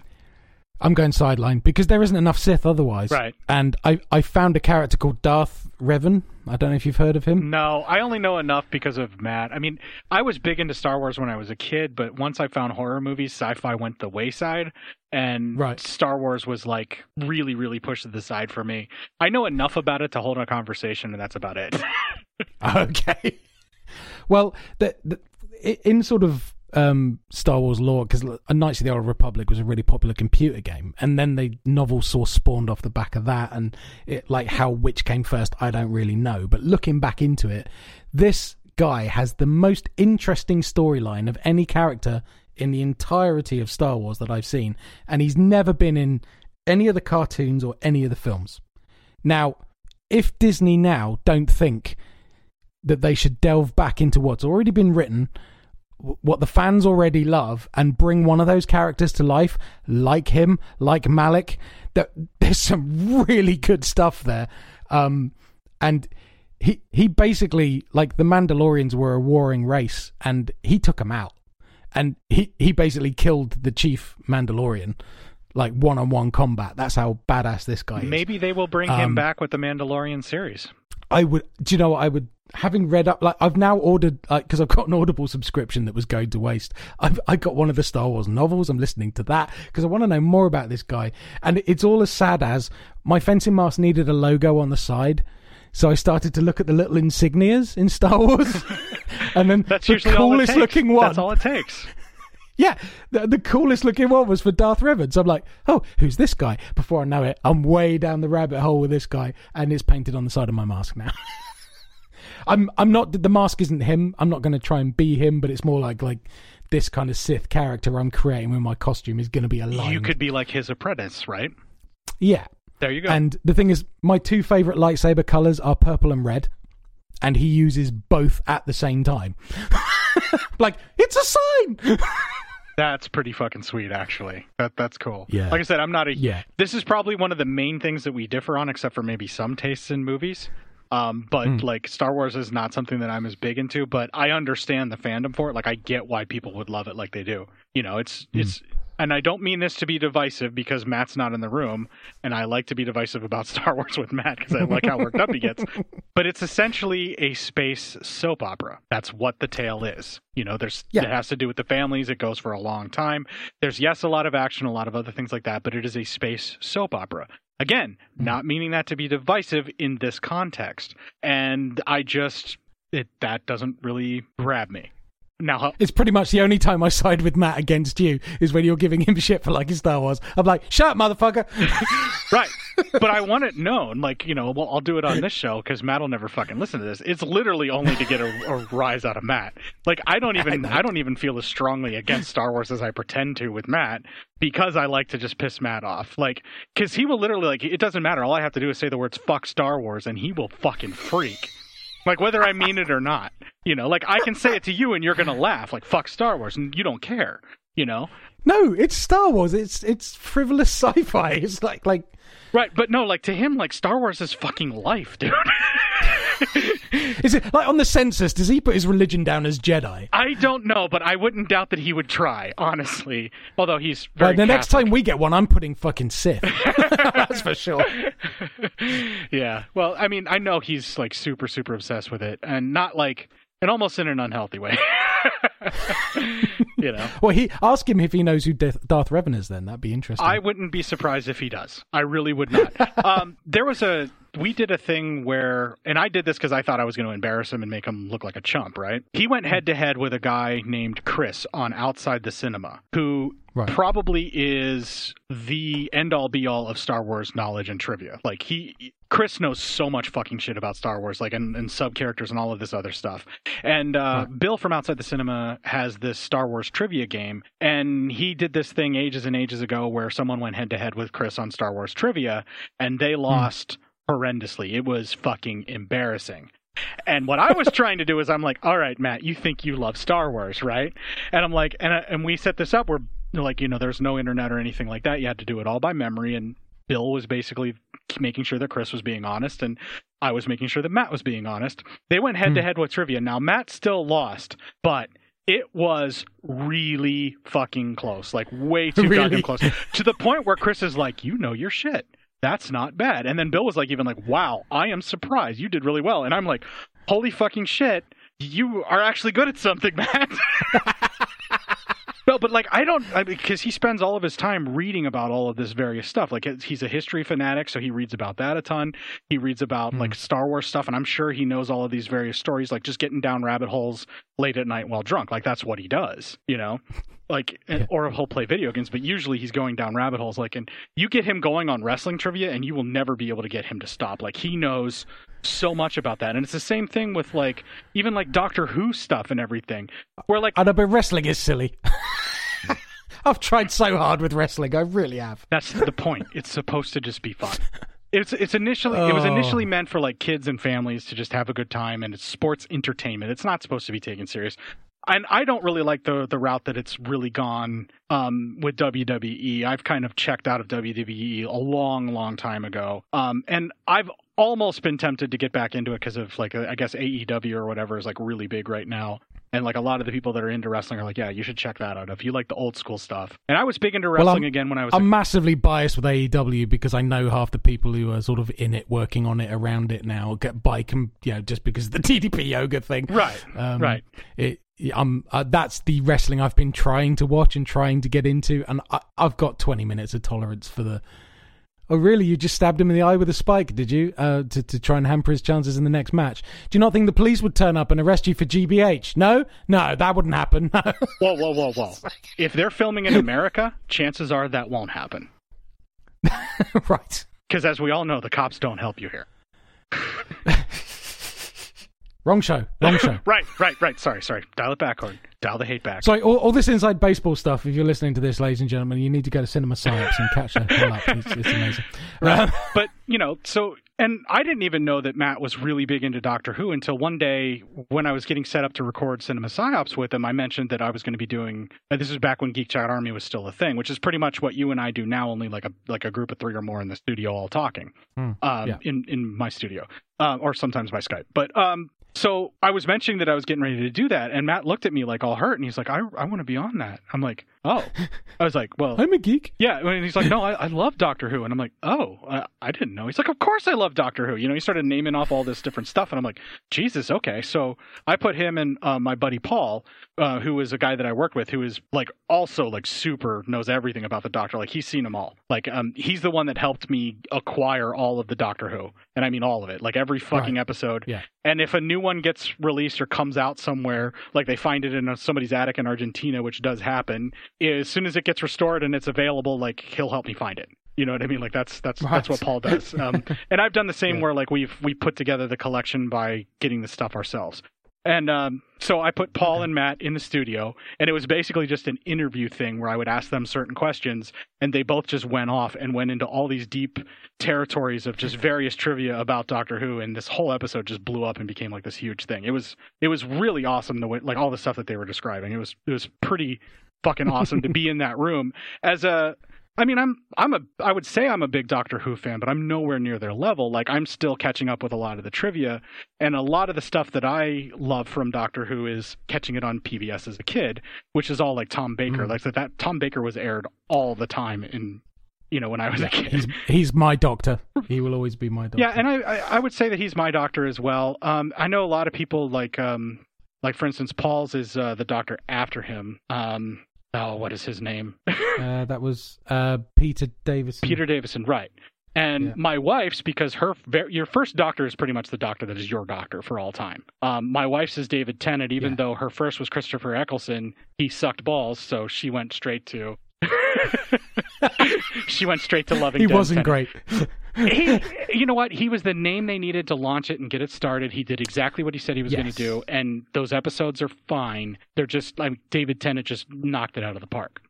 But what's really funny I've, is I've just Paul's favorite doctor and Bev's favorite doctor, um, like are related now. David Tennant is technically Peter Davison's son-in-law. He oh really? I didn't know that. Yeah, David Oh, Tennant's wife is his daughter, is Peter Davison's daughter, and she actually was That's weird. she was on the show as the doctor's quote unquote the doctor's daughter is the show that she was on, and that's I think how they met. And um, they Ah. genetically cloned the doctor, and then she goes off and has adventures. She never shows up again after that episode, but that's how they met, and now they're married. Ah, that's sweet. Yeah, and I found that out on that show, by the way. that's why I'm bringing it up. Is your phone anywhere near you? Yes. Um, I just put a picture in the group. Have a quick look. Does it look familiar? Is that the um, daffodil or the the painting that they did with uh, uh, Van Gogh whenever they went to visit him from Doctor Who? It is. Oh no shit! That's the one that gets put in the TARDIS, right? Yep. Oh wow! The actual. That's the actual thing. Yeah. Um. So one of my. I, I can't say this, but I am because he's never going to listen to this. If he finds it, then I'll just go with a lawsuit. Um, one of my customers is the partner of the guy who designed that and many other props for Doctor Who for those seasons. Apparently, he had a Cyberman upstairs. I never got to see it. Um, That's a bit of a shame. fucking amazing. Well, okay, so all you're telling me is that you worked for a client and then you sent me a friend a photo of you with that photo, like with that that particular prop that's, Yeah, that's hanging up. Non-specific. Yeah. exactly. But they, he was quite. Uh, be careful what you do with that photo. So I was like, okay, fine. Right. Um, so you're not pretty cool. You're not posting it online. You're just showing that you were there with it. So, and Yeah, I guess. Yeah. I, I just thought you'd be interested. no, that's But, that's yeah. fucking amazing. Actually, I actually took that for my friend Emma because um she was I don't know if she still does, but they her and her husband run the biggest Doctor Who fan site uh, in the UK and used to do a show um about Doctor Who. I think maybe bringing something back soon. Um so I took that for her because it was like, yeah, you got to see this. Look where I am. So she was made up. I said, no, it's fine. I'm not going to post it online or anything. It's just for a friend. So, but I thought, now you've mentioned that, I've got to show you. well, that that episode um, where they go and visit Vincent Van Gogh is like my probably my wife's favorite all time episode ever. oh, really? Yeah, Oh, I'll yeah, Give her a it- copy of that picture. then. Well, she's uh, she's she's an artist, so when they go to visit Ah. Van Gogh as an artist, and then he finds out like how long his work endures, it makes her ball. His reaction, you know, it like it's she just course, loses yeah. it. Like, and I'm getting misty eyed just mentioning it, you know. but uh, yeah. um, the other one, the one that works for me the most is, uh, and it's the Chris, one of the Christopher Eccleston episodes. It's the end of the one where they meet Charles Dickens, and it's like a Christmas episode, and there's like people being brought back from the dead by these gas like aliens or whatever. I think it's called Gaslight or whatever. But it's this, um, the Charles Dickens just ends up asking him like to do my works endure, and like he just basically tells him how like his work will live on for like ever and like the reaction he gives for that is another thing that's like super emotional. I just absolutely love that too. So, Hmm. but because she loved that Vincent Van Gogh one so much, um, the our friend Jeremy, who does now the Deuce podcast, which I believe is going to be wrapping up soon. Um, I know they're coming close. I don't know if they've fully pulled the trigger on wrapping up or not. Uh, and then was also a, a, an integral part of Geek Chat Army with me.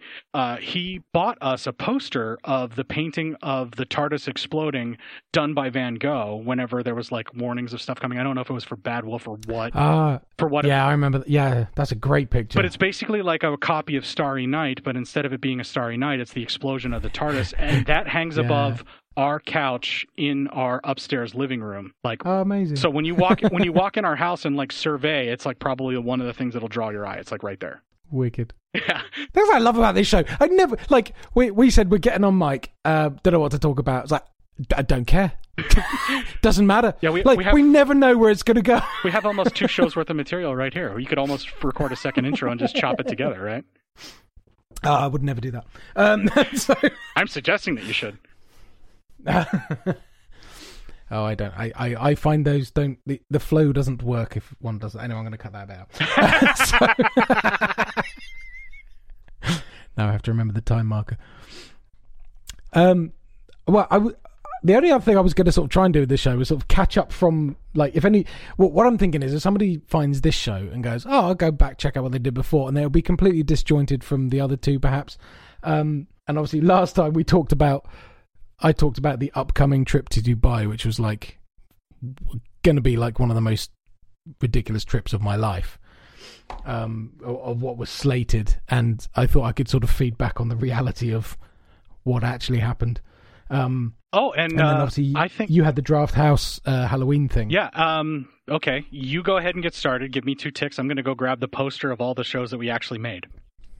Um, Okay. There was a the, the draft house, the Alamo Draft House, and you can leave all this in. It's totally fine. But the Alamo Draft House actually, um, they had posters that were like the calendar of events for the Draft House of Horrors.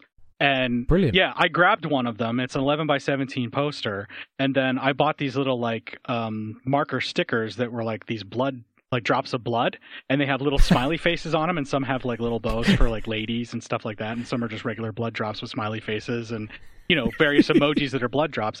So we put one on for me and one on for my wife for every movie that we attended, and if we attended together, there's one each, obviously. And then one's Brilliant. one's got a bow for her, and then one's just a regular one for me. And then um, if there was one that we used her ticket with a friend of mine, then I put two of dudes because we were there together. Okay. so let me grab that real Awesome quick, idea. and uh, it's right out the door. So just take two shakes, okay? No worries. All right. Um, well, I, I'm going to talk about another thing in the interim. Uh, obviously, Christmas happened between our last show and this one. Yes, that's how long it's been. And um, my, my family don't necessarily pay attention to my podcasting exploits. Not that there's many of those these days. They do a show a year for Little Pot of Horrors. Um, but in in my little sort of bag of presents and stocking fillers, I got this push button thing. Um, and it's a big red push button, and it just says across the front, bullshit. And it's like, did you know about the podcast? I'm like, no, we just thought that was very you. So if I push it, you should use that. Oh, shit. Instead, I think that's my favorite one. yeah, I like that one. Okay, so the bag has a button that says bullshit, or is a button that No, says? no, no. it's just a freestanding button with a battery and a big red button. I've seen. it. I've actually seen those. And it's very British. oh, that's well. If it was very British, I wouldn't say bullshit. no, nobody says that. Where'd you get that from? I don't know. I'm American. Oh, what's that thing? That, twat. None of us say that either. Twat. Twat. Remember? Yeah, twat. That was one of the most fun uh, little bits that Matt and I have recorded because he was purposely saying it wrong, so I would like press the button again. it really made me chuckle. yeah. All right. Well, I've got the poster. Well, you go first, then. Get your poster. Yeah, Okay, yeah. I've got the- I've got the We can post a picture to this on the show notes or whatever if you want. Yeah, absolutely. Now, um, some of the emojis are like sad blood drops, and then some are happy blood drops. So if my wife didn't like it, or you were disappointed, that we tried to color coordinate it that way. Um, so October first was a Tuesday that year, and the choice was Once Bitten on 35 millimeter in the La Vista or Midtown at the Lost Boys, and we decided to go with the Lost Boys instead. Anybody who's seen Once Bitten, it's a Jim Carrey movie, and it's I mean, the fact that it was 35 millimeter kind of almost drew me in, and then I'm like, no, it's still Once Bitten. I'll go with the Lost Boys. and it was actually a lot of fun. Uh, the next night we saw Forbidden World, which had me. Uh, my blood drop has a uh, confused eye look, where like the one eyebrow's cocked up, like what the hell, and then the other one for my wife is angry. She did not like Forbidden World. We covered that on Cinema Psyops. If anybody's curious, I made Matt watch that because as soon as I finished it, I'm like, Matt has to see this because I I had the Blu-ray at the time. uh, then we did a screening the next day, the third. Um, Daniel isn't real. We both went to that. They're both smiley faces. Um, Yes, this is one I said I was excited that you were going to see it, so really interested to know what you thought. Uh, I was absolutely loving it until they did, and let's just say a supernatural twist. And it's on Shudder for anybody that's interested and they want to check it out. The actual supernatural version of the twist, I didn't like. Now, Right. um, because they were doing such a wonderful job of showing what it feels like to have um, disassociation and to not really be in control of yourself and to have like almost like a multiple personality disorder or um, dissociative identity disorder is actually the term that they prefer now. And I thought that Mm. that stuff was all excellent. And then when they turned it into no demons, I was I, I kind of lost a little bit of respect for that. But it is, I would say, seventy-five to eighty-five percent awesome, and then it shits the bed at the end on me. You see, I, the first time I saw it, I thought I'd seen it. Um, obviously, I saw it at Fright Fest, uh, this UK premiere, and uh, I know I nodded off, and I thought I'd nodded off for about three minutes. I then caught the film after we spoke uh, at the Celluloid Screams Film Festival. They played it, and I got to see the whole thing, and I I enjoyed it much more with the bit I didn't sleep through, which apparently was twenty fucking minutes which explains why when I was stood outside the bar with the director of the film, I couldn't talk to him about his film at all because I didn't really have an opinion yet. That makes sense. It was so bad. We talked about him making a horror movie about meerkats. I can't remember if I mentioned that last time. I may have done. Um, because I was just trying to find awkward. Let's not talk about his movie. I mean, to be honest, if you're a director at a film festival, you don't want a fan just blabbing on about the movie that you made that he just saw. Probably, like if it's a Q and A or a signature thing later, but like if it's way later on, like in a social setting, I guess I, I don't think I'd want to talk about the movie. Um, so there's this very strange exchange where he wanted to make a horror movie about meerkats, and I explained that you can't do that because meerkats in the well, not in the UK, because they're so beloved as uh, insurance selling uh, animated animals on television in ad breaks. sort of like trying to make a gecko horror film here. yeah, yeah, yeah, exactly, yeah. so, All right. um, but no, I, the second time through, it it landed much better with me, and I didn't mind the supernatural element. now that's my first impression. Um, I have not gone back to watch it because I just want to let it sit for a little while Mm. before I go back. And now that it's on Shudder, I'm just going to let it sit there. You know, I'm also kind of wondering if it's going to show up on Joe Bob's show because Mm, I wasn't going to watch A Girl Walks Home Alone at Night, and then it ended up on Joe Bob's show, so then I watched it. right. You know, that kind of thing. Did you like that? I never caught that yet, actually. Um, it's more art film than horror, and a little too art film for me. Um, it's very mumblecore, and it just Oh no. yeah. I, I mean, like there, I found things that I liked about it, but mostly that particular film just it. I just don't think I'm the audience. Right. You know, it's just it's a little too art filmy for me. okay. All right, so the next night, which would be that Friday, the 4th of October, I then went to see the Dawn of the Dead 3D edition. They did like this um, digitization where they did 3D um, effects on top of it. And my buddy Alex Oh. and I went to see that because my wife does volleyball or something, or something along those lines where she couldn't make that showing. So I went and saw the Dawn Hmm. of the Dead in 3D. And I gotta say, that was unfucking believably cool. It's the, Really? it's the original Oh. it's the original Dawn of the Dead. yeah. They don't really change it, and it's more or less the theatrical cut that everybody would know from the theatrical version of the film. And what they Hmm. end up doing is they use 3D effects to basically pump up the depth of field. So Right. whenever you're looking at the mall, the zombies look even Ah. further back, and you can see even more, and it, it really increases the feeling of the depth of field. Um, Brilliant. When they do have stuff that would normally like be bla- blasting at the screen like if uh, blood hits the camera in a couple of scenes they actually Hmm. make chunks of stuff that's digi- digitally done that they kind of cut out some of the stuff that's flying at the screen before it hits the camera and then they make it hit come out at you nice. so like there, one of the one of the ones that I'm talking about is there's like a there's several heads getting blown off, but like a head gets blown off with a shotgun, and the blood goes Hmm. and hits the camera, and then they hard cut. And as the blood goes to hit the camera, it actually comes out and like it looks like it, hit, it hits you in the face because it Awesome. smears right in front of you. Like and it looked incredible. It was so But much this is- fucking fun. That's the argument I've made about 3D. Like, cause th- there's this whole thing of snobbishness about 3D movies. Like, they're going away, sadly. But is that oh, I don't want things just lobbed at my head. I'm like, fuck off. That's exactly what I want.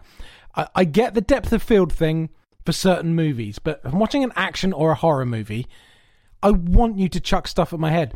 And Texas, Texas Chainsaw 3D, I was so disappointed at the lack of um, blades coming towards my face. That's what I fucking signed up for.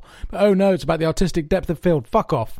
Throw a pigeon at my head. Honestly. You can do both and just do it well. Yes. Yeah. And here's the thing like all of the stuff being thrown at your head or the things that were coming out of the screen, what they ended up doing is if you're in the thick of the zombies, in some cases it felt like some of the zombies were like outside of the screen a little bit too. Like when the film was going hmm. in or driving past them, you felt like you were actually going past them because the screen, all of it popped out at you to have like a Right. depth of field. So it felt like you were not necessarily in in the movie like virtual reality style, but almost like where it was surrounding you like you're watching a curved screen. And it goes off to your your depth of field to the, the the like the right or the left of you, like just to the the edge of your vision, which was actually really neat. Um, the few things that had anything going at the camera anyway, where it would splat the camera or something like that in the film for that splatter effect, that was the stuff that they made sure that they brought things flying at your head, which would naturally make sense. You know, Yeah. this movie was already shot and then they added the 3D effects. And I really like, I'm against that because I think it's lame, but they did this well. This is one of the best versions of a 3D done film later that I've seen. And I, I hope that eventually they will release that somewhere else. But that's Richard Rubinstein, so I don't even know. Like, that's all Richard Rubinstein. He just did that to milk people for more money. So I don't know how that's going to turn out.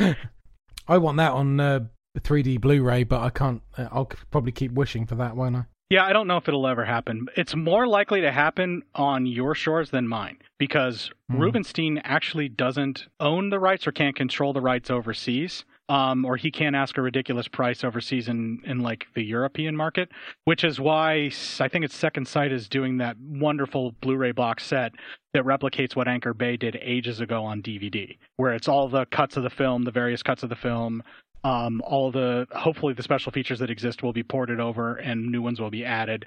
And i'm keeping my eye on that but that's going to be all blu-ray and i can't wait for that Okay, cool. yeah uh, so the next night uh, the saturday it was an all-day italian giallo marathon now i don't remember all of the films i do know that we had dario argento's opera um Geez, I can't think of them all. Uh, Lizard in a Woman's Skin, which is a Lucio Fulci's giallo, which was actually really good.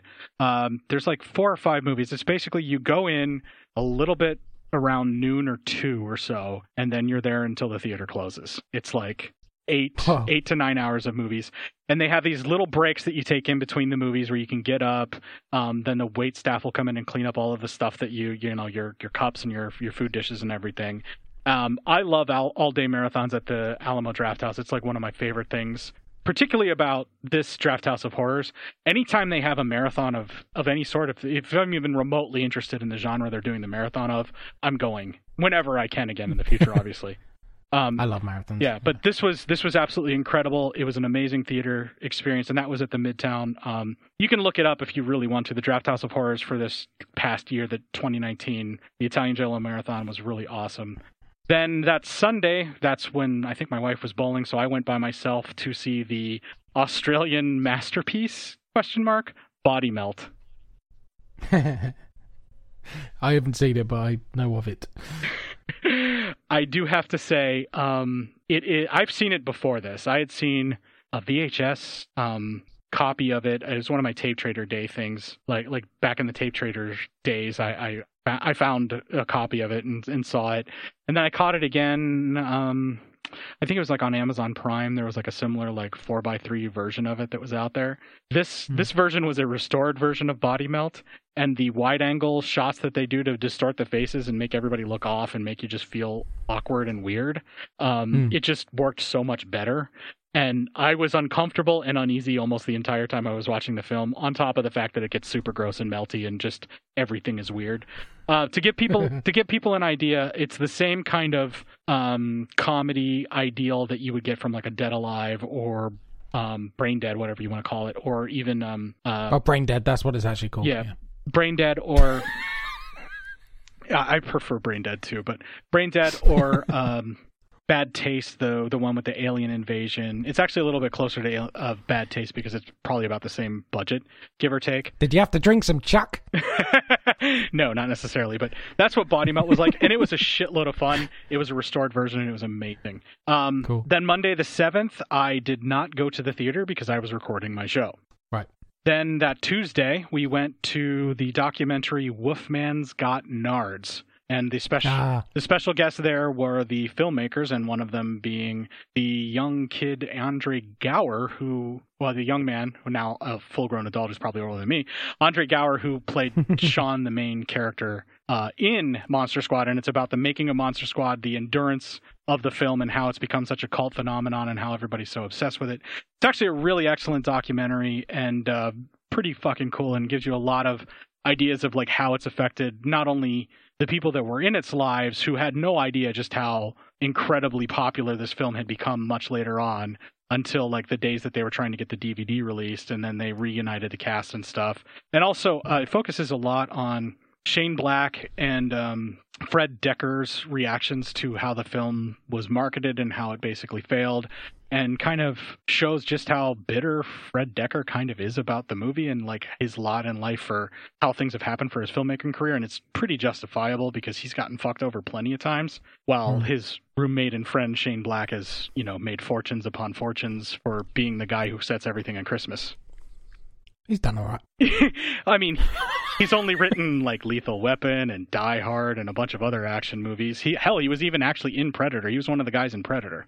Didn't he write Predator? Yes, I know he wrote pr- the new Predators. I think he wrote the, wrote the things. I think he wrote the original Predator, and he's actually in the film The Predator. Um, whenever they throw something at one of the guys' heads that's wearing glasses and he catches it without even looking, that's Shane Black. Yeah. Um, Um, he he also wrote one of my favorite films, um, which is uh, Last Boy Scout. oh, you and my mother So have something in common. She absolutely loves The Last Boy Scout, and it's also set in Christmas. I love that film so much. It's it's one of his better written films. I am a huge fan of Monster Squad, which he wrote, um, and I love a lot of the action films that he wrote. Um, my favorite of his action films is actually one that probably most people wouldn't even consider or look twice at, but that's Long Kiss Goodnight because Geena Davis Hmm. is amazing, and yes, that's a great film. and in that film, I absolutely love every incarnation of her, but so much more when she becomes the badass killer that swears like a sailor. Well, yeah, because she'd done so many sort of twee nice girl roles. I mean, even in Beetlejuice and things like that, she was always this the sweet butter wouldn't melt kind of character. she was always an ingenue, and this was the film that showed that Mm. she had so much depth and badassery. Um, I know Yeah. a lot of people malign uh, Cutthroat Island, but I really like that film too, where she's like a pirate captain. Um, Mm. Mostly because I have an uncontrollable, con- like just huge fucking rut, like crush on uh, Geena Davis. Like it's uncontrollable. was that a Freudian slip there? he said a huge fucking rod for Geena Davis. yes, yes, it was a Freudian slip.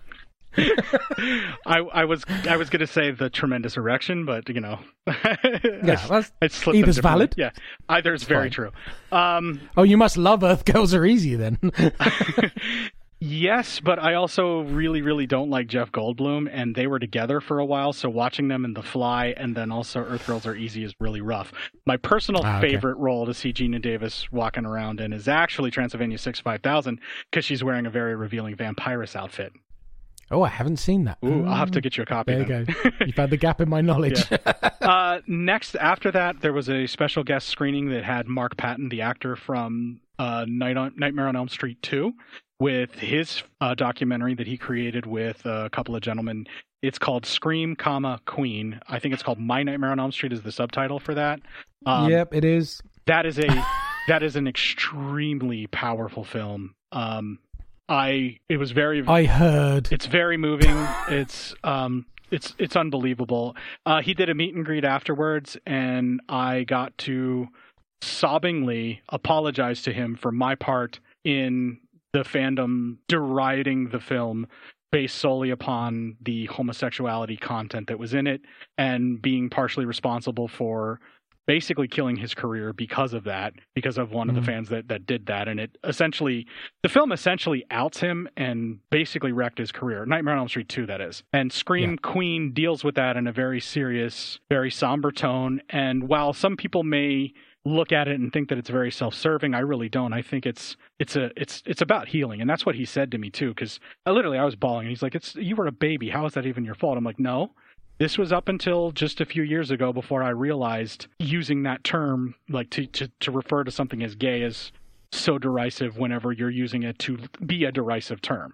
you know? And i was like Mm. and i didn't know the damage that that would do to someone that may be homosexual. And i you know i was trying to explain that to him. He's like it's not you. You're you weren't the problem. And i'm like yes but i'm still atoning for it. And he's like just come here. And he he walked around like he got up and like walked around and forcefully hugged me and just like come here Oh, he's like it's okay it's not your fault you know and then uh amazing. then uh, we took pictures together. It was a really, it was a very beautiful moment. It was really awesome. And there's like a whole shitload of people behind me in line that's seeing this guy that's built like a railroad spike. That's like you know, like this squat dwarf that looks like he could probably kill you, hugging this man and just like, just like bawling and like saying how sorry he is.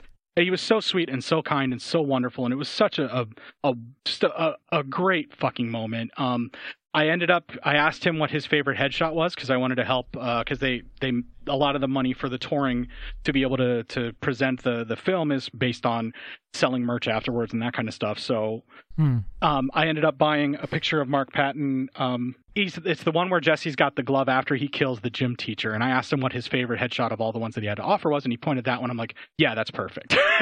Okay. um, Yeah. And then when we went to take a photo, he surprise kissed me on the cheek when they were taking a photo of me with him, Oh, and nice. yeah, and he was actually he had just told a story about how um, he had kissed David Bowie, like David Bowie had given him a kiss um, at one of the productions that he was at on stage. You know, it was uh, I think it was David Mamet was coming to visit him or something like that, and they'd met, and then David Bowie kissed him, and as he's kissing me on the cheek, and I'm getting photos taken, I'm like, and these are the lips that kissed David Bowie. Yeah. you know, it's, it's like the first thing that came to my blown. mind. Yeah, and I was just like, "That's amazing," you know. And he was, and it was a very, very sweet, very gentle kiss, and you know, it just instantly made me feel like everything was going to be okay, and that you know, Mm. whatever, whatever harm I had done, I have more than atoned for, kind of, you know. And Yeah. so that's a little behind the scenes for everybody that wonders why I'm so mm, anti-homophobia, like why I'm so like fervent to fight that is because part of it is I was part of the problem before, and I'm going to be part of the solution for the rest of my life. Awesome. Um, the next night was So I just just to interject, I, I was supposed to see that film um, at the Soho Horror Festival, which I love, which is only a couple of days uh, in November, and it was just as this data this database thing I've been working on at work was launching over that weekend, and just before that film played, I got the notification the system had gone live. My hoodie was in the cinema on my seat. So I sat outside the screening room hearing all of the reactions as people watch that movie. Then I hear them Skype, the gentleman you were just talking about, and the interactions between everybody in the room and him over Skype. And then everybody coming out. I was sitting testing this fucking database. I was gutted because I'd heard good things about it. It played at Fright Fest in August, and I was I was looking forward to seeing it. And then that, I then had to pack my shit and then drive three hours north, so I missed the rest of the festival. But I mean, you know, shit happens. But um, the crowd reaction I heard, just it's, it's almost worse because you're like, oh, that that really hit home with everybody, and people were coming out in tears. Um, and I say the reaction to him on the call was uh, incredible. yeah, it's it's a very powerful, So- really well shot film. Um, Yeah, the, I will catch it. the filmmakers that worked with him to make this happen, um, that follow him and just kind of helped put this the whole documentary together, they're really talented. I expect big things from them. Uh, it's it is Right. it's a it drove my hard ass to tears and made me realize, you know, like I had been subconsciously overdoing it, trying to be part of the solution for a long time and not knowing why. And it wasn't until I watched that film that I had that epiphany. Yeah. okay, so I get that. uh, the next night was um, the option was either Resident Evil in Midtown or 35 millimeter Teen Wolf, which my wife and I were both super excited by. And then no contest. we went to see Teen Wolf, and that film does not hold up to any warm and fuzzy memories that you have, even on 35 millimeter. And it is Oh. super homophobic, and there's a bunch of qu- questionable jokes and things in that, like every 80s comedy. So both my wife and I have Ah. like kind of ish faces. Oh. oh dear. Yeah, of course. Sometimes the memories are best left, aren't they? Yeah, but I don't regret seeing it in 35 millimeter because that was an experience. You know, the scratches and everything like that on the film. Uh, following night was Evil Dead, the 4K restoration. Uh, looks amazing. Do not like the new score at all. Oh, they did a new score. They added a new score to it, and oh. here's the problem that I have with the new score. It works too well. Um, it takes Oh. it takes away the feeling of the movie. Um, it's it draws attention to itself too much. If you catch my Right. drift, and I don't know if it's Mhm. because I have the other movie basically memorized. No, it's memorized. I, I have the other Evil Dead memorized, And I was to say, Yeah, it's- it's like this. This does not compute. This does not compute. right and so like i think my brain was fighting against that um they they developed the sound much better uh, also they cleaned it up a lot so if you're a big fan of being able to see the matte shot whenever they dump the ink in the tank uh, over the moon to simulate clouds and stuff like that if if you like the flaws in the evil dead you may not like the 4k restoration version but if they Ah. if they have an option where you can see it without the cleaned up mat lines and all that kind of stuff, it's just the restored in 4K, then that'd be awesome. But I, I don't know. But the version I saw, they, it was a little too cleaned up for my taste. How does the plasticine look? the what scene?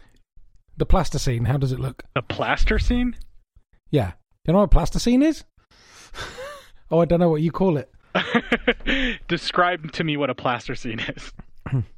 Hey Siri, what's plasticine in American? um. Okay. Sorry. Wikipedia. Um. duh, duh, duh, it doesn't say. Other no. There's no otherwise known as. It's basically modeling clay that we used as kids, but it doesn't set. Oh, okay. So how, Like how putty. Okay, how does all the claymation that they did? Claymation is what I know it as, or or stop motion animation with clay. Uh, claymation Yeah, is actually a claymation is actually a um uh, a copyrighted or trademark term. Uh, they didn't clean that up. Obviously, there's not much they could do to to fix that. So it's still very much as as rough and tumble as you would expect. Um, I will say this: the demon arms that bust out of the out of them at the end whenever that growl ha- happens and then the arms bust out and you see demon arms swiping around Hmm. that still scares the shit out of me every time that happens i jump Okay. scare every fucking time doesn't matter how many times i've seen the movie doesn't know i mean i could even count to when it's going to happen i still fucking jump i don't know why um, but that looked incredible as well and all the all the stop motion animation stuff looked every bit as rough and tumble as you're you're used to um, Okay. and also you can tell that it's oatmeal coming out of shirt sleeves yes. so much But it was the now. voices in that film that fucked me up when I saw it. It they enhanced the them pos- and they made the kind better. of possession. Yeah. Oh wow. Yeah. Because that really messed with me. Yeah. Don't know why. Okay, the 12th, um, the next Saturday was the next. Every Saturday they had a full fledged marathon. This one Right. was in the La Vista Alamo Drafthouse because they're set up to be able to project film, and it was Teenage Wasteland Marathon, all on 35 millimeter film. This is all Scream, uh, Urban Legend.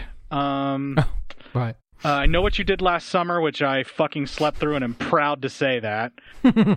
Um, so dull. And I can't remember. Final Destination was the last one, I believe, all on 35 millimeter film. Okay. Um, I don't remember the exact order, but I know Scream was first, and I'm positive Final Destination was last. I think Urban Legend was second because I slept through most of and parts of I Know What You Did Last Summer because that bores the shit out of me. That movie's terrible.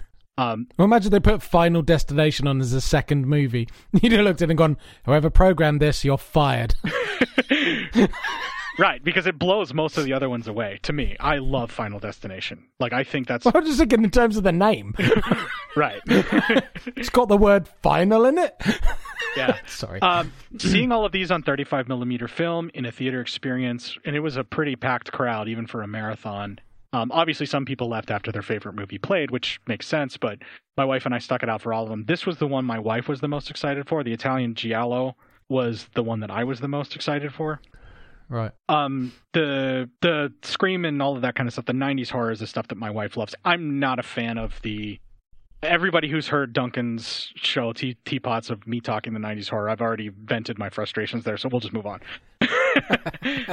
um, that Sunday, I then went and watched Val Lewton's The Body Snatcher. That is a classic black and white film starring Boris Karloff, and I believe Bela Okay. Lugosi's in it as well. Uh, that's an amazing film. Val Lewton films are worth your fucking time to go back and see, even though black and white and slower paced films may bore some of us. Boz. Um, I think it's a really well made film. It's very, very creepy and it's about grave robbing. So it, it, it tickled my funny bone. I loved it. Uh, Yes. Then I skipped. I actually recorded Tuesday that week, so we went and saw the Stephen Sommers 1990s The Mummy, and it's called a movie party. Movie parties, they give you props to interact with the screen. You're allowed to quote along, but you're not supposed to be an asshole and talk over the film. Um, Right. You can't shout out the quote before the person says it, but you can quote along with it. And you're not supposed to like shout, shout, but you can say it loud enough so everybody around you knows that you know the film.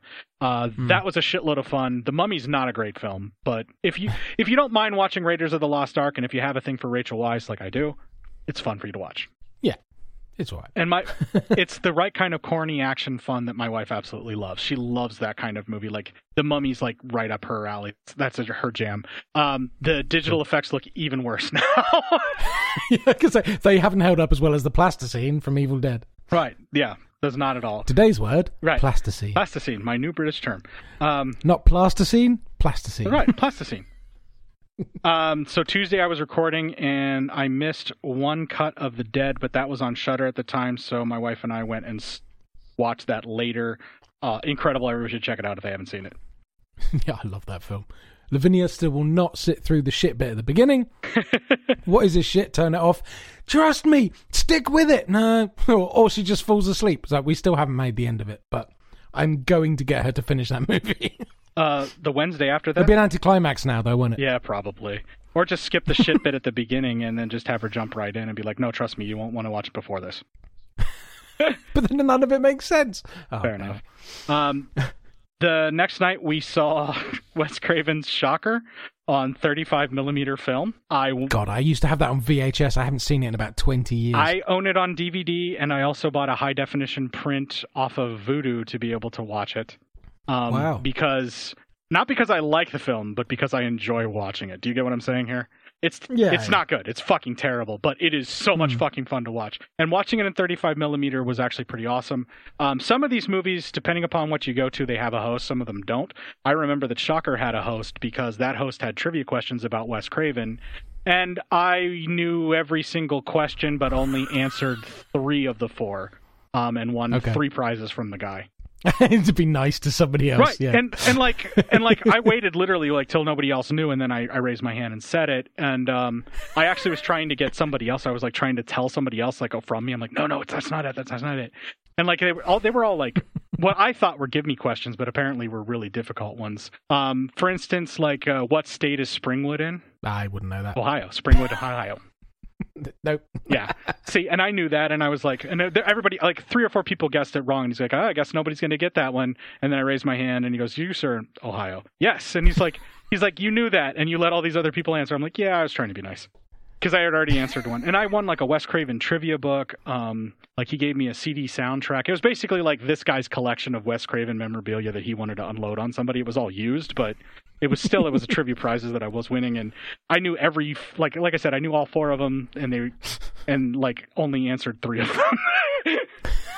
and literally waited like I, I got the first one and then i waited on all the other ones till nobody else would answer and then finally somebody got the fourth one themselves And you're like, I can't do it again. I'll be the asshole. right right and that's that's literally what i said and he's like he's like anybody anybody and then i raised my hand and i'm like i'm sorry i wanted to wait to see if anybody else had a chance and i'm usually not that polite but i you know i like a horror crowd yeah, exactly.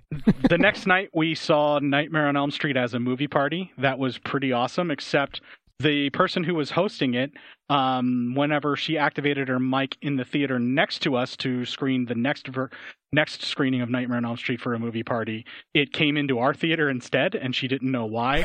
so we heard her whole spiel that she was doing all over again in our Oh, theater. No. Right, right at the end of the film, as Nancy and Freddy are fighting. No, that enhanced the film for me. That was fun. Brilliant. Um, that Friday we did not attend. Neither of us attended because it was a Rosemary's Baby, the Tenant double feature, and uh, fuck Roman Polanski. Not because I dislike yeah. his filmmaking, because I dislike the man himself, and no. Yep. and actually, I should probably X that out on the mat on on the calendar here and say fuck Roman Polanski underneath it. yeah. Um, now, I've still never seen that movie. You know. oh well, Rosemary's Baby and The Tenant are all both excellent films, but fuck Roman Polanski. Uh, that Saturday, the marathon was Howl at the Moon. They're I all feel werewolf, like I've seen that. all werewolf Oh, movies. it's- oh right. Yeah. all werewolf movies. Oh, with you. That was the title of the whole thing. This So I'm thinking, I don't think I've seen that movie. This is the one that my wife was the most excited for, but she could only sit through half of it because there was some type of a get together with friends that she was going to go do, and I was like, "No, I'm staying for this. You go by yourself. I'm staying for this. This is this is my jam." So the I mean, werewolves are my like fave, and there's a there's a film in production coming, um, made by some people I know, um, and I've seen some of the stills of the werewolf costumes stuff. I'm like so fucking excited to see that movie. uh, it was American Werewolf in London. Important to point that out. Has to be, Yeah. has to be. Um, they didn't do Joe Dante's The Howling, unfortunately. I'm really, Really? sad about that. Oh, The guy who programs it went real artsy film with it and decided to do Ah. Brotherhood of the Wolf instead. ooh, That's not a werewolf Not so movie, good. dude. There's it's not It's- at all. it's not. No, It- it's shit. the cl- uh, Bev had I- the same opinion. Um, she was hoping for this. She was hoping to be able to see American Werewolf in London, and Dog Soldiers was the third film. yes. Now the problem was she was hoping that they would do American Werewolf in London and then Dog Soldiers, and then she could leave at the end of Dog Soldiers. What they did Right. was American Werewolf in London, the snooze fest that is Brotherhood of the Wolf, um, which is not a werewolf movie, but because it's some kind of a foreign film, the guy who programs it decided he wanted to put it on there. Um, I don't know why, because it's artsy. And then Dog Soldiers was next, which is probably my favorite werewolf movie, just for yeah, shits and giggles and enjoyment. It's so fucking good, and they do the werewolf so much justice there. And then I hope I give you the shits.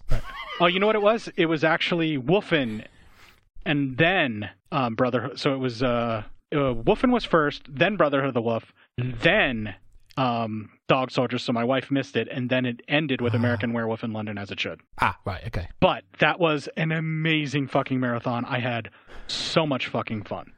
Um, my wife had to leave early, so all she got to see was Wolfen and Brotherhood of the Wolf, and she felt very cheated because neither one of those are technically werewolf movies. No, I mean it could have been worse. It could have been Wolf with Jack Nicholson.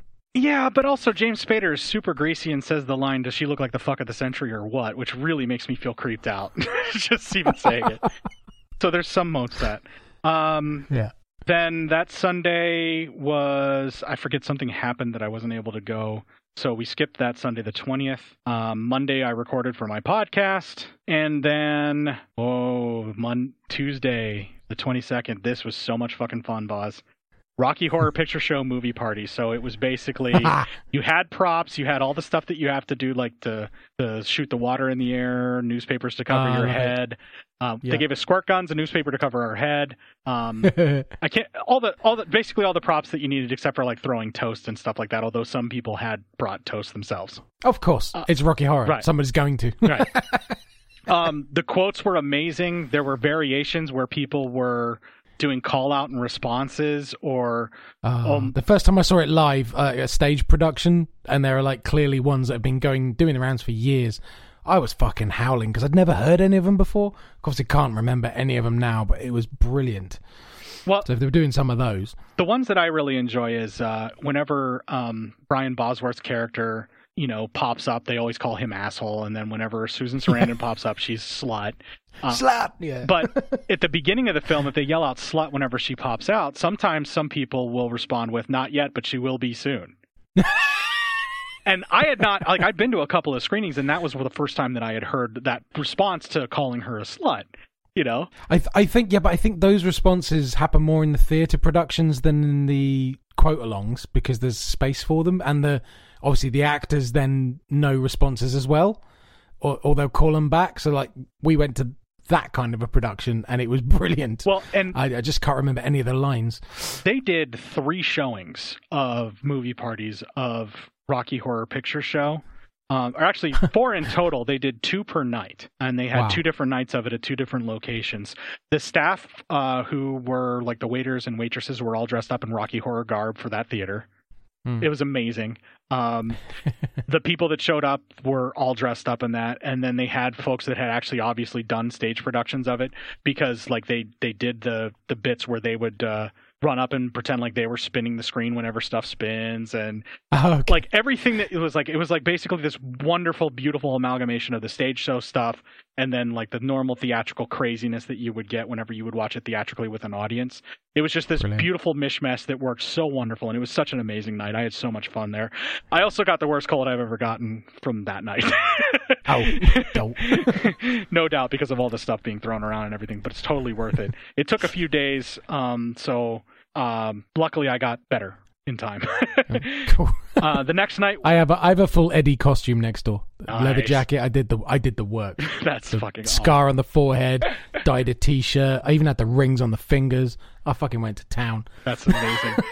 the next night was probably the most fun for me, and also probably embarrassing for my wife because it was the Army of Darkness movie party. Um, Yay! Not much in props, but they did give you a foam chainsaw you could put on your hand, like those big stadium fingers.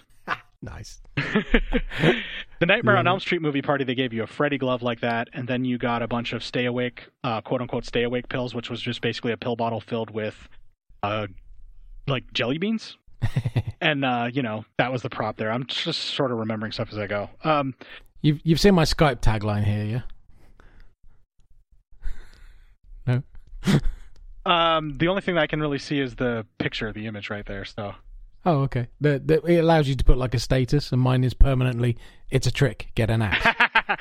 yeah. So I was doing the quote along, and I was basically quoting every single line, like everybody, all the responses. I had the affectations right. Um, Sally. Yeah. Uh, and I said it on my show when I did it on Cinema Psyops, and Matt fucked up his notes really bad, fucked everything up, showed up drunk on the recording, and just basically ruined the show. But I saved it from the fact that I had the movie memorized.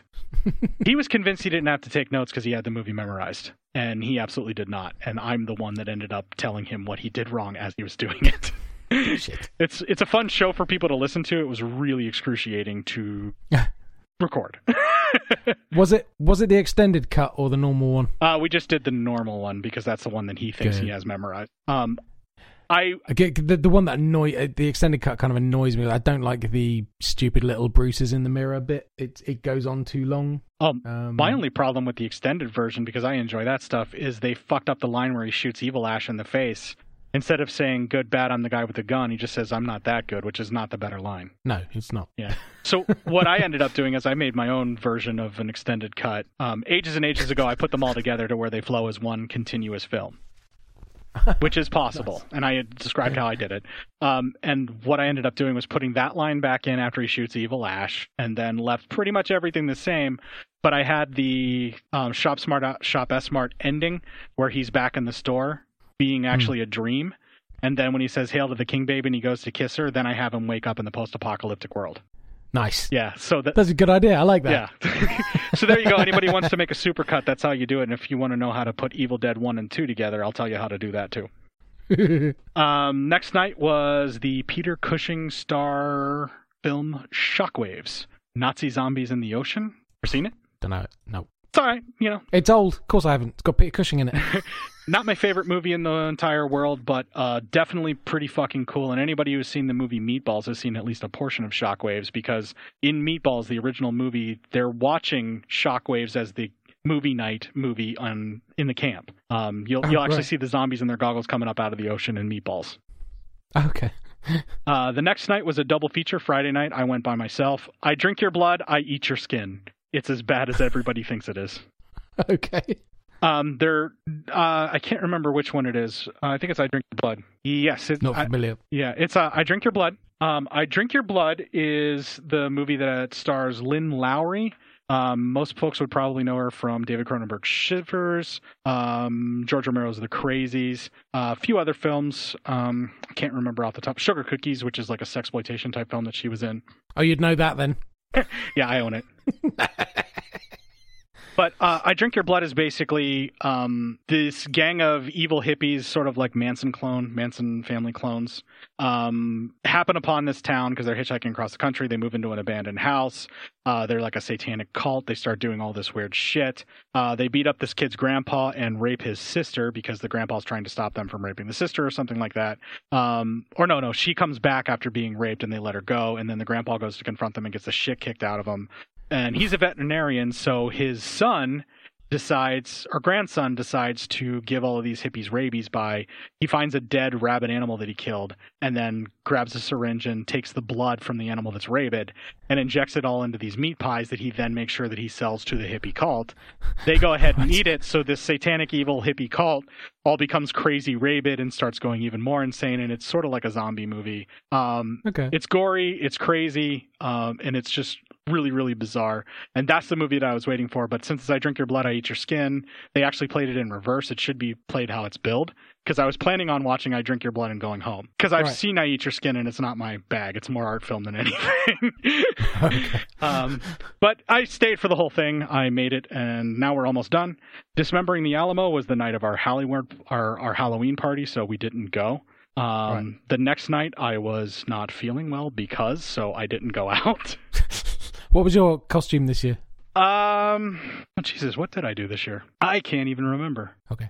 Or last year? Last year. Yeah, sorry. yeah, this is Okay, last year. Um, the satanic, It's been that fucking long. the satanic priest was the year before. Let me see if I have a photo. Nope.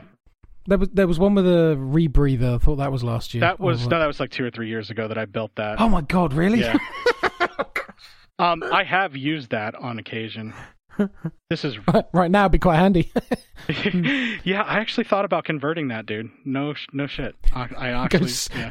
shopping at the supermarket. And I, I I know loads of people who want to get the old um beaked doctor's mask thing and go shopping with one of those on. I've seen people Um, run around and wear. Okay, yes. So I made a. Uh, I, I called it uh, traumatic weight loss. Is the the, the costume the idea? Um, I made it look like the front half of me was cut off, and it was kind of a tribute to the weight loss that I had. nice. So I molded Genius. I molded a rib cage and guts and all of that kind of stuff, and I just made it look like like where my the shelf of my gut would have been just got sliced off, and there's just ribs and guts underneath, and that's it. Brilliant. And I called it like traumatic weight loss. And I was gonna do more than that, but because of all the movies, I ran out of time, and I just wanted to do something fun and gross, and there we go. Hmm. And that's what I ended up doing. That's why I couldn't remember it because I was like, "What did I do?" And I it's, it was such a busy month. Um, yeah. and I, I can post pictures of that if anybody wants to see, but I have posted it online if you want to go back as well. Um, so the We're going to need a group for all these pictures. yeah, I'm gonna wrap this up. Uh, the last three nights um, was a screening of Cutting Class, which unfortunately it was fucked up. We weren't able to see the file was corrupted. Oh, that's happening a lot these days. We had that at Fright Fest Glasgow this year. They gave us Digital's not all it's cut out to be. They gave us free passes. Oh, that's good. And not only that, they comped our drinks and our food, and then they gave us basically a pass for another show, and then gave us um, like they gave us basically two shows free from that one fuck up. Wow. Yeah. Uh, then the next night, it actually happened again when we went to go see in, in Fabric. Uh, we didn't get to see it because that was fucked up.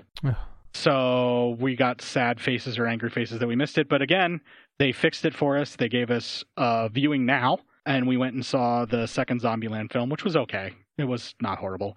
And then we got free passes, which we'll do enjoyed it. again later. And then on Halloween night, we went to see a screening of Beetlejuice as a movie party. And the host of that decided he was going to get married on Halloween in front of the whole crowd with Beetlejuice because he and his wife love it. So we were Wow. we were subject to being forced to watch his wedding before we could watch the movie. Amazing. Right? But I also wanted to just fucking see the movie, dude. I don't want to be at your wedding. but yeah, that's a narcissistic move ever. But I will say this: he was dressed as uh, he found a tux that looked exactly like what um, Beetlejuice was wearing when he was marrying Lydia, and his Yeah. bride was dressed um, not in the dress that Lydia wore, but as the she was able to replicate and find the dress that Geena Davis's character wore um, for her wedding dress. So she had that, and then like the the guests were all dressed like her their guests were all dressed up for Beetlejuice and everything like that as well. So yeah, Brilliant. it's kind of cool, but at the same time, again, why force a whole entire audience to be at your wedding? It- it's an odd choice. Oh, and Bev's like, "Oh, it's so romantic," and I was exactly the same as you. I'm like, "That's fucking narcissistic." but it's like if you could rattle it off in five minutes, that's great. But like wedding ceremonies are usually at least half an hour, maybe an hour long. So, they made it relatively quick, but not quick enough Quick for enough. my taste. Get the fuck out, yeah. Uh, right, and I get I'm happy for you, but bugger off. right. Like, congratulations, you're gonna regret this later on in your life. Um, but you know, congratulations. Oh, and the guy that runs it also has a podcast, which I won't name, but he also uses every hosting opportunity to shill his podcast. And he made sure not to skip that before the wedding actually happened. He shilled his podcast right before the wedding happened. It makes me feel better. right. I mean, like, I'm relatively shameless, but I don't hand out my card or mention that I have a podcast at any. None of the screenings I did, unless, like, I've worn my, I would wear my, uh, my vest, uh, my battle vest that I made that has the Cinema Psyops logo on the back. And if somebody asked me what that was, I'd explain to them it's a podcast and I'm the host and tell them how to find it. But I don't go out of my way to be like, so I got a podcast, I got a podcast, because, like, I feel like every fucking middle aged white dude does that. Yeah, and I guess yeah. N- nowadays it's so much worse. I, I'm more reluctant than I used to be. I used to go to Fright Fest with cards and T-shirt, trying to think, well, these are the crowd who might listen. You know, maybe yeah. I just nah, p- people avoided me like the plague when I was doing that. Although I do occasionally still. I don't have many horror T-shirts, weirdly. So, um, uh, you know, a five-day event. One of those days, I'm gonna be wearing my little Pod of Horrors T-shirt. And um, you know, last year it got um a conversation going with a guy called Paddy Murphy, who's a film director who's done some. His last film, Pe- The Perished, um, has done great business. I'm I'm waiting to see where it lands VOD wise and so on. Um, I know it's had its uh, DVD release. Uh, I think DVD, Blu-ray, and I'm going to hang myself for not having the correct information to hand. But um, yeah, it's it's it's a very it's risky subject matter, and he's done a great job of it. And um, yeah, he saw my T-shirt. It's like, dude, I love your T-shirt, and I was like, oh yeah, it's my it's my podcast. I, went, I love podcasts. What podcast is it? So, and then it turns out we were friends on Facebook already. But yeah, weird. Um, uh, That's pretty awesome, actually. yeah, it was. I mean, but, but I mean, that is Fright Fest. You're unwittingly next to it. Like, like, I went to Fright Fest Glasgow in February this year, since obviously we last spoke, and I was really late. It was a last minute thing. I flew in halfway through the first day of films, basically rushed to the cinema, ran in sort of ten minutes late for the film. The festival director. She's like, oh, they're really funny about people going in late. And I'm like, literally, I've just come from the south of England and I'm now in Glasgow in Scotland. Um, I've really tried to get here on time. And the director of the festival, she came in, oh, no, it's fine, sweetie. And I said, oh, I need to leave my bag somewhere because I've got all my luggage with me. I'm really sorry. She went, he's going to take that to the office. I'm going to let you into the cinema. I was like, they were amazing. And I go in, I go to my allocated seat, and there's this sort of scruffy nerf herder guy sitting there. And uh, I, that's a Star Wars reference, by the way. You wouldn't know. Um, no, I, I understood that. re- I'm like Captain America. I understood that. I understood that reference. I got that. okay, fine. Um, I said, yeah, excuse me. He was like, oh, yeah, he sat down. And then I sat through this whole movie and we sort of chuckled along, watched it. And then he got up and walked away. And then I realized later on it was Joe Begos who was sitting next to me. Anyway, Wait, so Joe Begos was sitting next to you, or the guy you kicked out, Joe Begos? No, no, he was he was sitting in the seat next to me. In basically my friend's seat, who wasn't there because he had to be somewhere else. So like he'd come in and because he was a guest of the festival, they just take a vacant seat when they see one, sort of thing. Oh, nice. Um, Wonder if you kicked yeah, out and- another director. That would have been hilarious. like you unwittingly like insulted a director. But it's just like one of those things that um oh, wait, I've done that before. Um but yeah, but it's not like I would have said anything, but it's just like if I'd um at least shown some kind of recognition, it would have been a bit more respectful seeing as I've been there at like two of his previous film premieres. I know what he looks like, but I was so flustered and I just so didn't want to be disturbing anyone and I felt so bad that I made him sort of shuffle to move to let me in.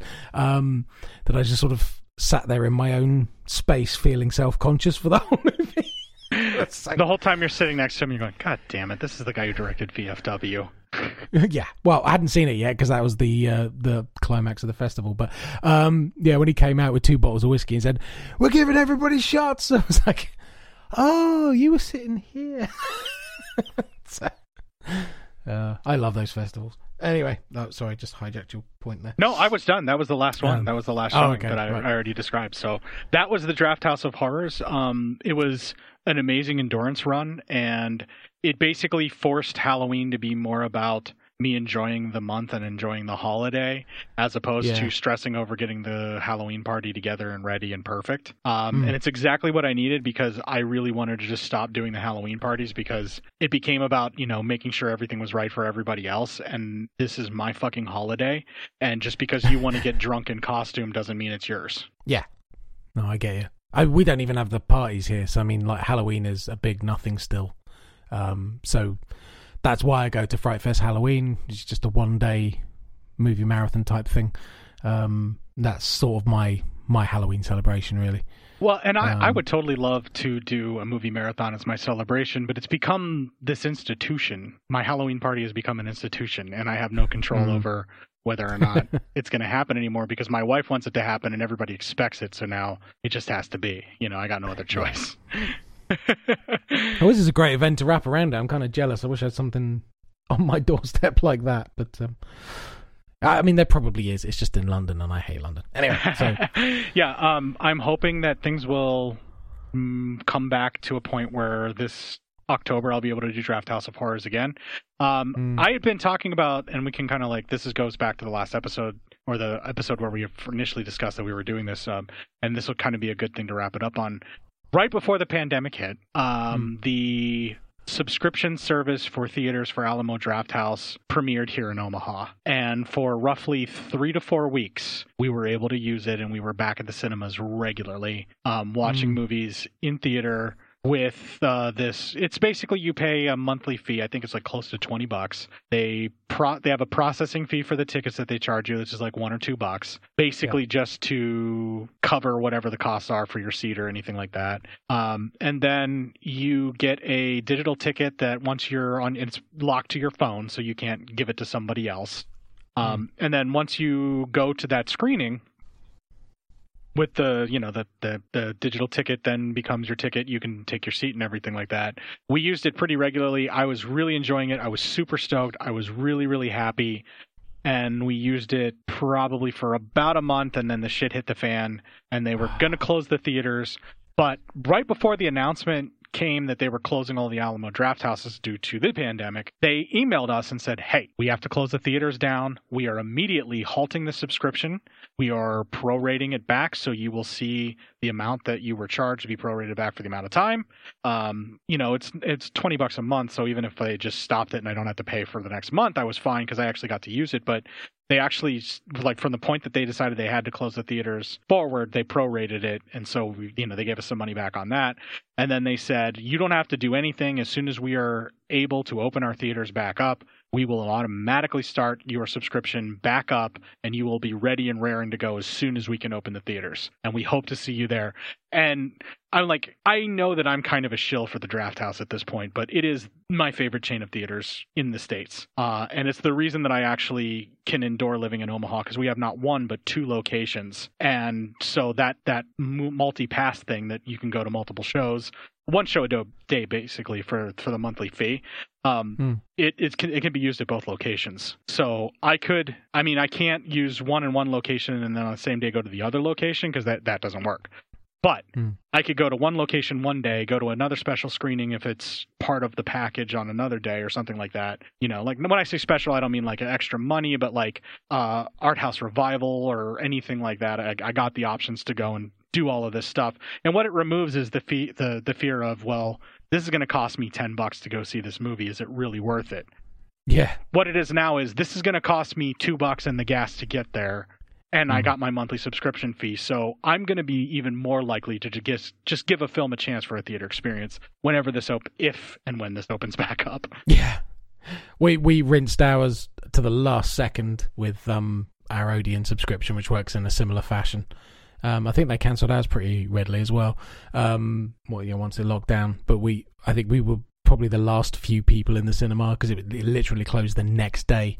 Um, and the hunt is the last thing we saw in there, which I really enjoyed actually. So I was actually Um, able to see The Hunt, um, and I've seen a lot of the movies that were in theaters. One of the last things that my wife and I got to see was The Invisible Man. yeah, Uh, okay, did you like it? Um, I hear your complaints, but you also have to understand that not everybody knows self defense like you do.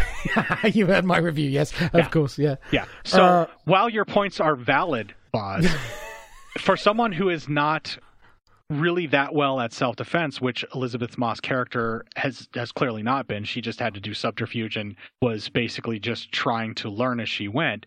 And she did learn as she went, and she did learn to defend herself by the end of the film. Now, the guy who was like a cop, your arguments are absolutely valid. of Everything Yeah. about he got his ass handed to him, but he's also a cop, and as we all know from my show, they're bumbling dummies. I mean, the, uh, it once or twice, fine, but when it reached four, five, six, I'd lost my patience. Um, otherwise, it was okay. It like was well done. Um, I like the concept. I like the weird suit. I like you know all that kind of stuff. but I there fucking were just too many the suit. dumb moments. the suit that is a simultaneous camera and like virtual reality projector like Yeah. you, that's covered with all of these cameras and projectors and like has a way of canceling the noise whenever you move it's all fucking brilliant. Like i Yes. really love that part of it. I agree mm. there's some meandering stuff where they tried to build tension that just doesn't quite work but what works really well for me is the sadistic glee with which someone who cannot be seen fucks with someone else. The stuff at the beginning Yeah, I, I, I understand your arguments for the fights, and I believe they are 100% valid, except for the stuff with Elisabeth Moss being attacked because she obviously, her character didn't know how to defend herself quite yet. And she learns that's the journey of a final girl. That's, that's how it works. The cop, you're absolutely that right. point. That was fucking ridiculous. But the scene. All I would say is, I would challenge anyone put an invisible suit on and attack my wife in the same way, who has never had any martial arts experience, and let, let let's see how well you do. That's all I'm saying. Yes, but there are some folks that are just natural fighters, and Lavinia clearly is a natural badass. She would fuck you up. I believe that. That's that's why the Invisible Man would have been a 30 second short had he attacked Lavinia. uh, the the last thing I want to say about the Invisible Man, uh, just just kind of real quick, uh, the stuff where he's moving things around and setting it up to make it look like she's doing all of these horrible things.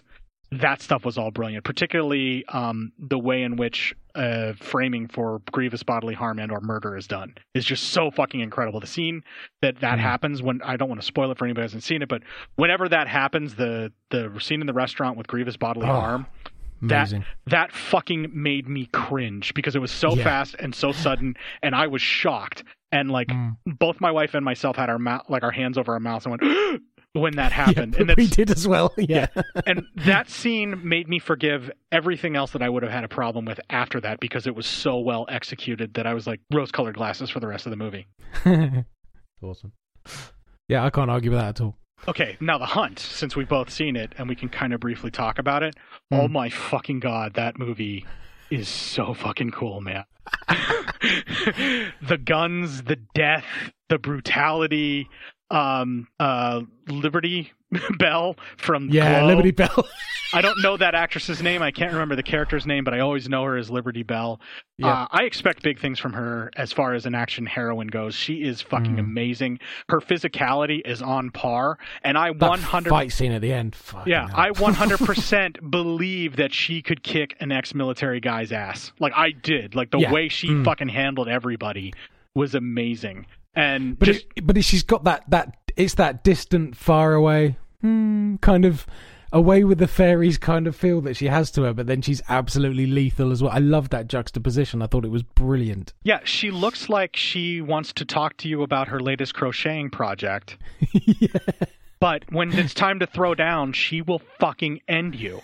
And it's so brilliant. Like this actress is really fucking talented. I want to see Oh, her yeah. team up with Samara Weaving and just like go on an ass kicking spree in a movie. Yeah, that'd be awesome. Oh, Um, speaking uh, of some- Samara Weaving, have you seen Guns Mm. Akimbo yet? Uh, not yet. No, I five six minutes in as far as I've managed. so Aw. Okay, well, Yeah. I'm a big We- fan of that, and I know you got a copy of it somewhere, don't you? uh, maybe it's happening. Uh, just enough hours in the day is what I'm looking for at this point. right, and we both seen VFW. We fucking Yeah. both love VFW. I love that film. It is a love song to John Carpenter's Assault on Precinct 13 by way of uh, Hobo with a Shotgun. Just just don't say that to Joe Begos. He won't be very happy with you. Um, so, Does he hate Hobo with a Shotgun? no, he didn't appreciate the. Somebody asked him, "Is it if if this is if that film was your blah blah blah and this film was your blah blah blah, this film is your Carpenter tribute?" Then, and he's like, "Well, you know, I can't remember exactly what his response was. I could put it in here because I've got audio of it, but he wasn't too impressed by the question. I think he keeps getting compared to Assault on Precinct 13, and he's like, well, no, this is just this is my thing.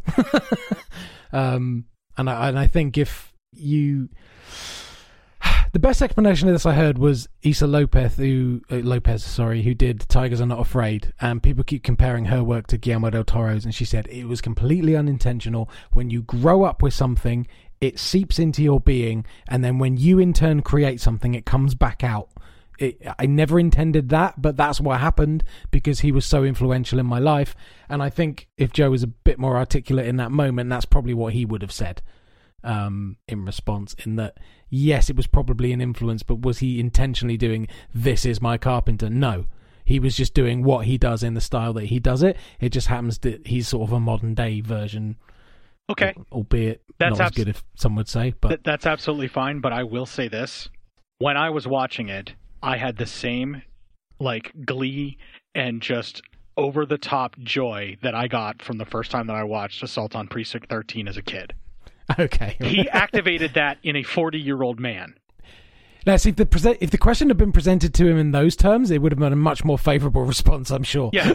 so, The only reason I feel like it's getting compared to that is because it is a brutal fucking siege film where experienced veteran fighters have to deal with a an out of control like gang of mo- mutant freaks in some Yeah. way, shape, or form. And Mm. of course, that's going to draw comparisons because that's where your mind is going to go. But the only reason that I say that is because that was kind of the jumping off point because that's basically what it is. But I believe that VFW goes far beyond that. Um, the Mm. cast is the reason for that film. All of the old men and their dialogue is fucking amazing. The joke Yeah. about the toothpicks makes me laugh my ass off still. I can't remember it. Uh, oh, that's so bad. Oh, okay. I, I won't It was really a long weekend that weekend. not really going to spoil it. Um, there's a sequence where they're talking about, or they're talking of a photo of a naked lady that they're going to go see this stripper for Yes. whatever reasons, and I don't want to spoil too much. But um, Fred Williamson's character says, "Why'd she shave off all her pussy hairs?" And he says that he likes pussy hairs. Why did she do that? And um, she's like, and uh, I, I believe uh, Lang's character, Stephen Lang's character, says, "Well, it's her pussy. Why? Why can't she shave? It's her pussy hairs. Why can't she shave them off?" And he's like, "But that's wrong. I like that," or something like that. And then he talks about how he used to buy toothpicks in gross right after that, meaning that he liked to munch the carpet and he really enjoyed having the hair get stuck in his teeth. You know, like that was something that he got off on. I remember that. Okay, so that toothpick joke, like him mentioning how he bought toothpicks in gross, it keeps coming back. And one of the t- one of the other times that I absolutely loved is um, the new vet who just got in and just went straight to the VFW bar, who's a vet from Four Yeah. and More, and gets Hmm. accepted with open arms. Um, they asked him if he's got a baby mama, and he says no, he's got a wife. And the guy who asked him if he has a baby mama uh, is Fred Williamson's character, and he aut- automatically retorts with, "You got any extra toothpicks?" And when he says that he has a wife. I just love that callback, and I guess you Yeah. said, or in the interview, I'd heard that uh, Joe Begos had said that that was all improvised dialogue, which is even more incredible that those actors worked it all out themselves. They knew what they were going to say, and it does flow organically, and it feels very much like a bunch of dirty old bastards sitting around getting drunk at a bar talking. it really does. And I, I that is why I asked that question because it was so it was so uh, I don't know natural, organic on screen. I, I was like, I wanted to know if he'd had to try and cultivate that, if it was natural, if it was happening off camera, and I, that was a question I asked: was did that chemistry was that all the way through production? And you know that's when he said, you know, a lot of it was on the fly. So uh, yeah, made me love that film even more. well, when you have actors of that caliber, like all of the vets are, are amazing actors of a very serious caliber, and they've all been excellent in everything that they're in, regardless of whatever levels their career have, have, have gone. But they're all fucking amazing, you know? Uh, and the way that they play off of each other, it's like they had been friends for like ever, and they're really, really good together. And Hmm. I'm focusing in on that because, like, I haven't, I, I can't even begin to gush about the fucking violence that's in this. It's Yeah. it's almost too bloody for me. Like almost. Like to, to the point where it almost becomes like to parody, but they dial it back from the point where it's parody to the point like it's just just just below parody where it's disgusting to the point where it's just below funny. you know what I mean? Like it's just so fucking violent, but it's so realistic at the same time that it like it takes it down from being like humorous and enjoyable. Like when the Mm. violence hits, it's like really visceral Fuck. and gross. Yeah, it is. Yeah. and I but love it gives it. you it, gives you an emotional investment though that wouldn't be there otherwise. I I, I thought the I thought he hit the balance perfectly. It's I I haven't seen all of his movies, but of his movies, that is his best work to date, in in my opinion. See, this is the Uh, first Begos film that I've seen, and I've heard people rave about Bliss. And have you seen that? And should I go back and check that out? Uh, you should.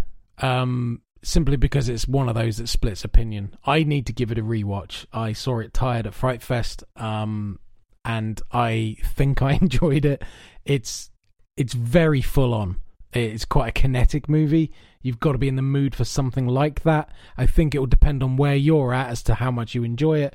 But I know people who, like Scott and Liam, for example, fucking love that movie. Like they almost spaffed over Joe when they saw him about it. I nearly had to tear them away from him, but um, was they were so keen to say how much they enjoyed it when when they got to sort of walk by him. Um, I think I think they promised to buy him a beer, uh, which they duly did. So. Uh, um, so yeah, that, you know, they're an example of people who were absolutely blown away by it. It to me, it had really good elements, but I didn't find the depth in it that perhaps others have. Uh, my favorite, other than that, is the Mind's Eye. I really enjoyed it. It was like Scanners dialed up to eleven, um, and I always thought Scanners was quite a it's a very spaced out film. Let's in terms of pacing.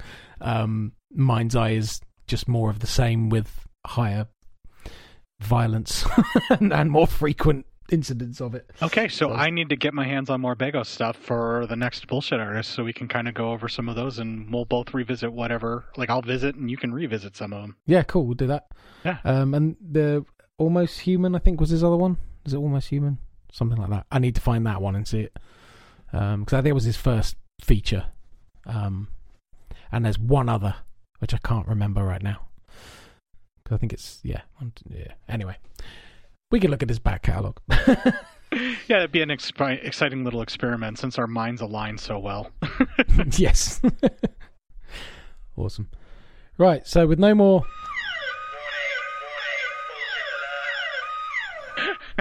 Um, we should probably wrap that up. I'm not going to bring that in every week because it will be fucking annoying. Um, but Every week, like we're going to do this once a week. Well, maybe we Uh, can now. Every, every week there is a show, is what I meant. Um, Every spaced out they may be. Yes, every happening. Um, yeah, so I thought that might go long, at two and a half hours. um, I still stand by that you could turn this into two episodes if you wanted to. I could.